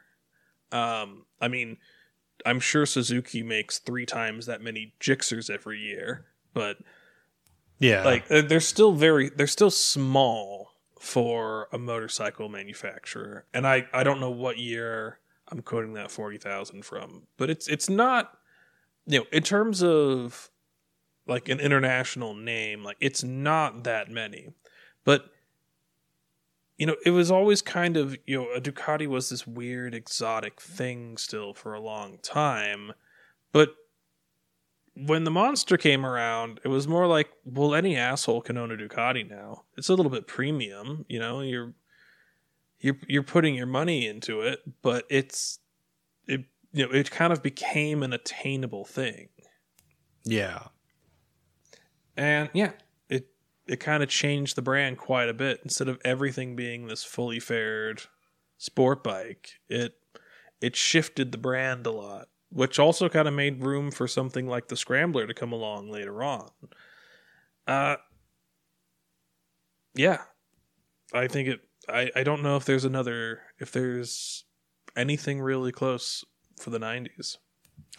Yeah, yeah. It, I mean, there's some kooky standard bikes from the 80s, but the, nothing else really stands out like this does for me. I'm, I'm even kind of struggling because a lot of things that you would call standard bikes were almost more like naked sports. I'm thinking like those those weird 750 Nighthawks at the end, you know?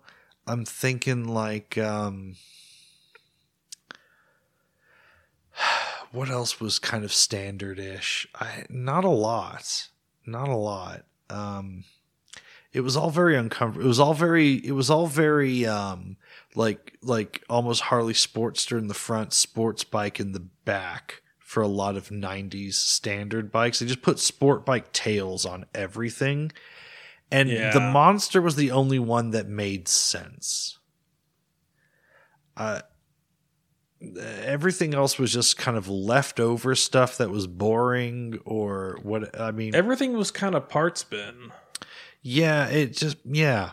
This this is the only like enduring good one that would be cool to ride today, but also again important to the decade.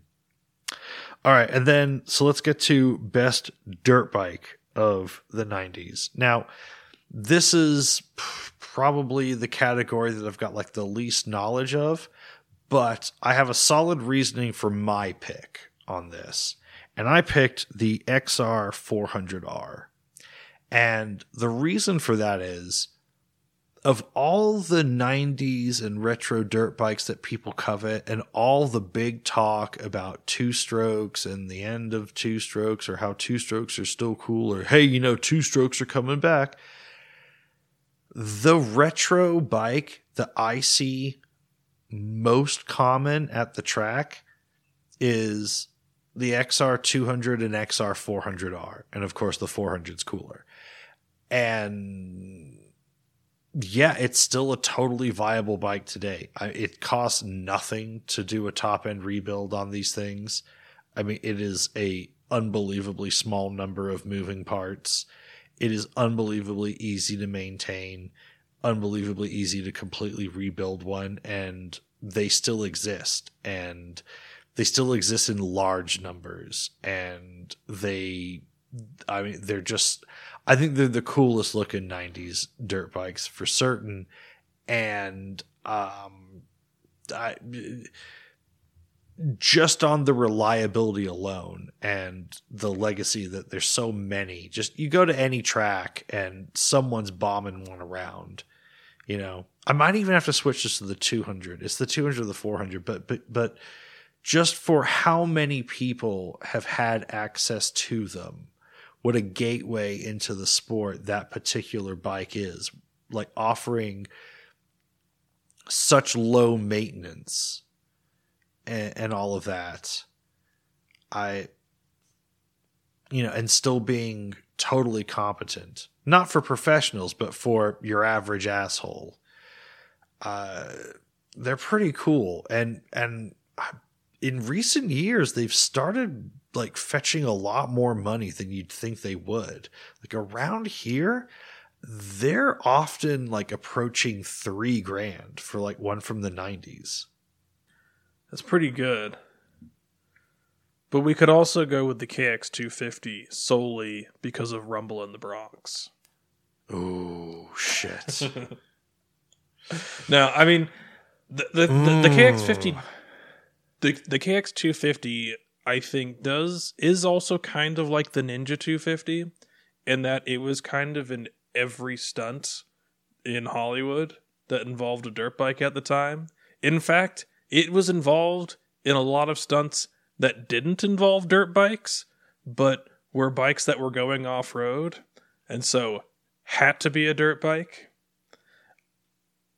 You know, kind of like a uh, a torque situation. But no, I I KX two fifty. Oh man, this is a. I I I'm I'm also. I kind of brought it up as a counterpoint, but I'm also leaning towards the XR 400R. I think the, the logo stickers are so fucking rad on these. they are really awesome. Um, Mm. I'm gonna go. It might be a tie between the KX 250 and the XR 400R. Oh, this is a tough one. Oh, I don't know if I can choose. Oh. God, with the, the, these fucking green bikes with their their awesome blue seats and purple letters. it's so good. And yeah these were these were badass. Um, fuck. Hmm. Hmm. Hmm. Hmm. Hmm.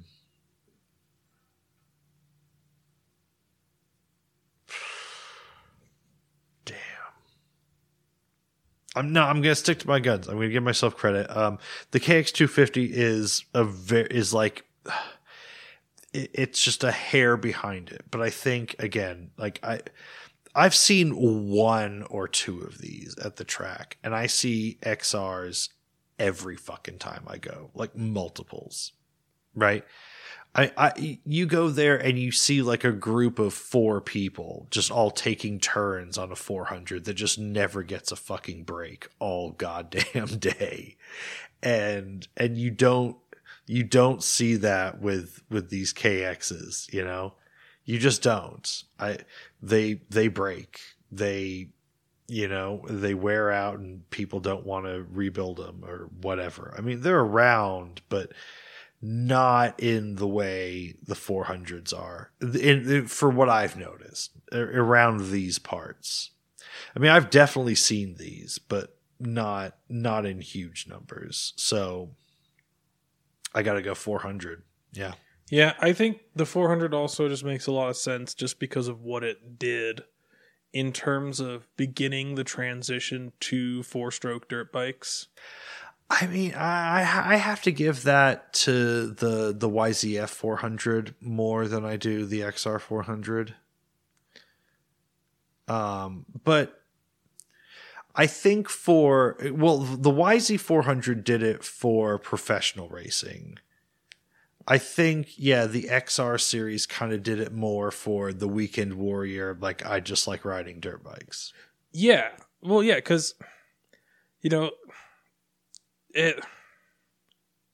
I mean, yes, it was air cooled, and was it the most powerful? No, but it was. It was adding a maintenance item to you know to dirt biking, which is something that requires a very regular maintenance already, and it did it in the way that the public could stomach it. Well, they were also very easily street legal, and that was a big deal for a lot That's of this true. as well. They, I think you could buy them street legal or not, um, and so you saw a lot of people bombing these around town. So that's got to edge it out on the the the KX as well. You know. Yeah. All right. Yeah, I like it. Okay, cool. So that's our that's our list. That's or you know, we're working on it at the very least. We challenge anyone to challenge us. Come at us, all right?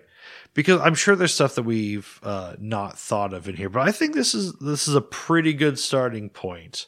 And I promise we're not going to do a huge exhaustive series of, of shit like this. But I think in like, you know, six months, maybe five months, maybe eight months, we might do the 80s or the 70s or whatever else. I, I like this just picking a, a decade. It doesn't even have to be in order. Pick a decade, pick a fight. Pick it. Yeah. Pick a decade. I like it. All right, cool. Um, uh, last thing before we go, uh, we usually do corrections and omissions at the beginning of the show. I do know that for the last episode we released, I was incorrect on that.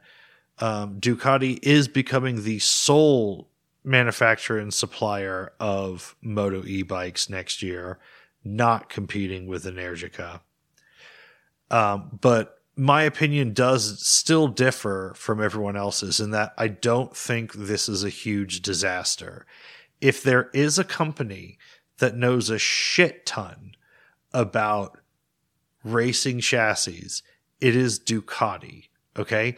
They don't need to be the world's leading engineer of electric motors. They just need to be able to source the best electric motors, which guess what? They can. Okay. Uh, they don't need to be making the most crazy batteries either. You think Energica is making batteries? Fuck off. Panasonic's making them. Um, so I don't I don't think Ducati it's like, oh, Ducati's never made an electric bike before. It's gonna suck. Like th- I think Ducati knows something about making making race bikes. They do have like the best bike in MotoGP right now. Can we give them some fucking credit? We should also keep in mind that building electric bikes overall is not simple, but a hell of a lot simple than building uh, an ice bike. Like Yeah. it, it's like battery, motor controller, motor. That's your drivetrain. Yeah, I you know, it, like um, Throw a gear, yeah, yeah, and they're all going to be mid drive, obviously. But people have a lot of love for Energica, which is fine. There's nothing wrong with it whatsoever. But we are talking about an electric bike that's like what, three or four years old right now? Like, how many race bikes last that long without a redesign? It's also is like it a not forty just thousand dollar bike that Right. nobody's ever seen before. But as far as a top level competitive race bike, isn't it just naturally at the end of its life anyway? Uh, for commercial purposes, I'm sure it's viable for a lot longer. But as far as the top level of technology of motors and batteries and things that are available, I bet it's not the cutting edge anymore. I, you know, and, and if we don't swap it for something now, then when? Is it Yeah. not racing that pushes the development of all these things? Oh, you don't want Ducati to do it because Energica is such a huge company with so many resources? I- name a company that's better suited to do it than Ducati. I would like to see some actual competition, but I don't think we'll get there until there is actually some interesting news um, in the electric bike space that we should go over, but definitely not now. Um, maybe in the next two or three episodes at some point, I will, I might bring it up. Yeah, after Thanksgiving, because like I said, yeah, next week we gotta we gotta talk about just GP GP and Valentino Rossi. Then we gotta we got a movie commentary we gotta knock out, and then who knows? Yeah. So anyway, what are we at? Like past two hours now? Yeah, two fifty. Okay, so we gotta wrap this one up. But there we go. That's been one seventy three. I think this might be one seventy four. Hmm. Anyway, I abdicated this responsibility about 150 episodes ago. Right. so- Yeah. anyway, uh, I had fun with this one. I hope people have fun with this one. Uh, do not hesitate to send us your opinions on this one. We welcome it because I think all our reasoning was pretty solid. Um, and with that, let's remind everyone to stay safe, stay tuned, and keep fighting the dragon. Ready to do it? Let's go. And I don't want to die. I just want to ride on my motorcycle. Mm, Cole.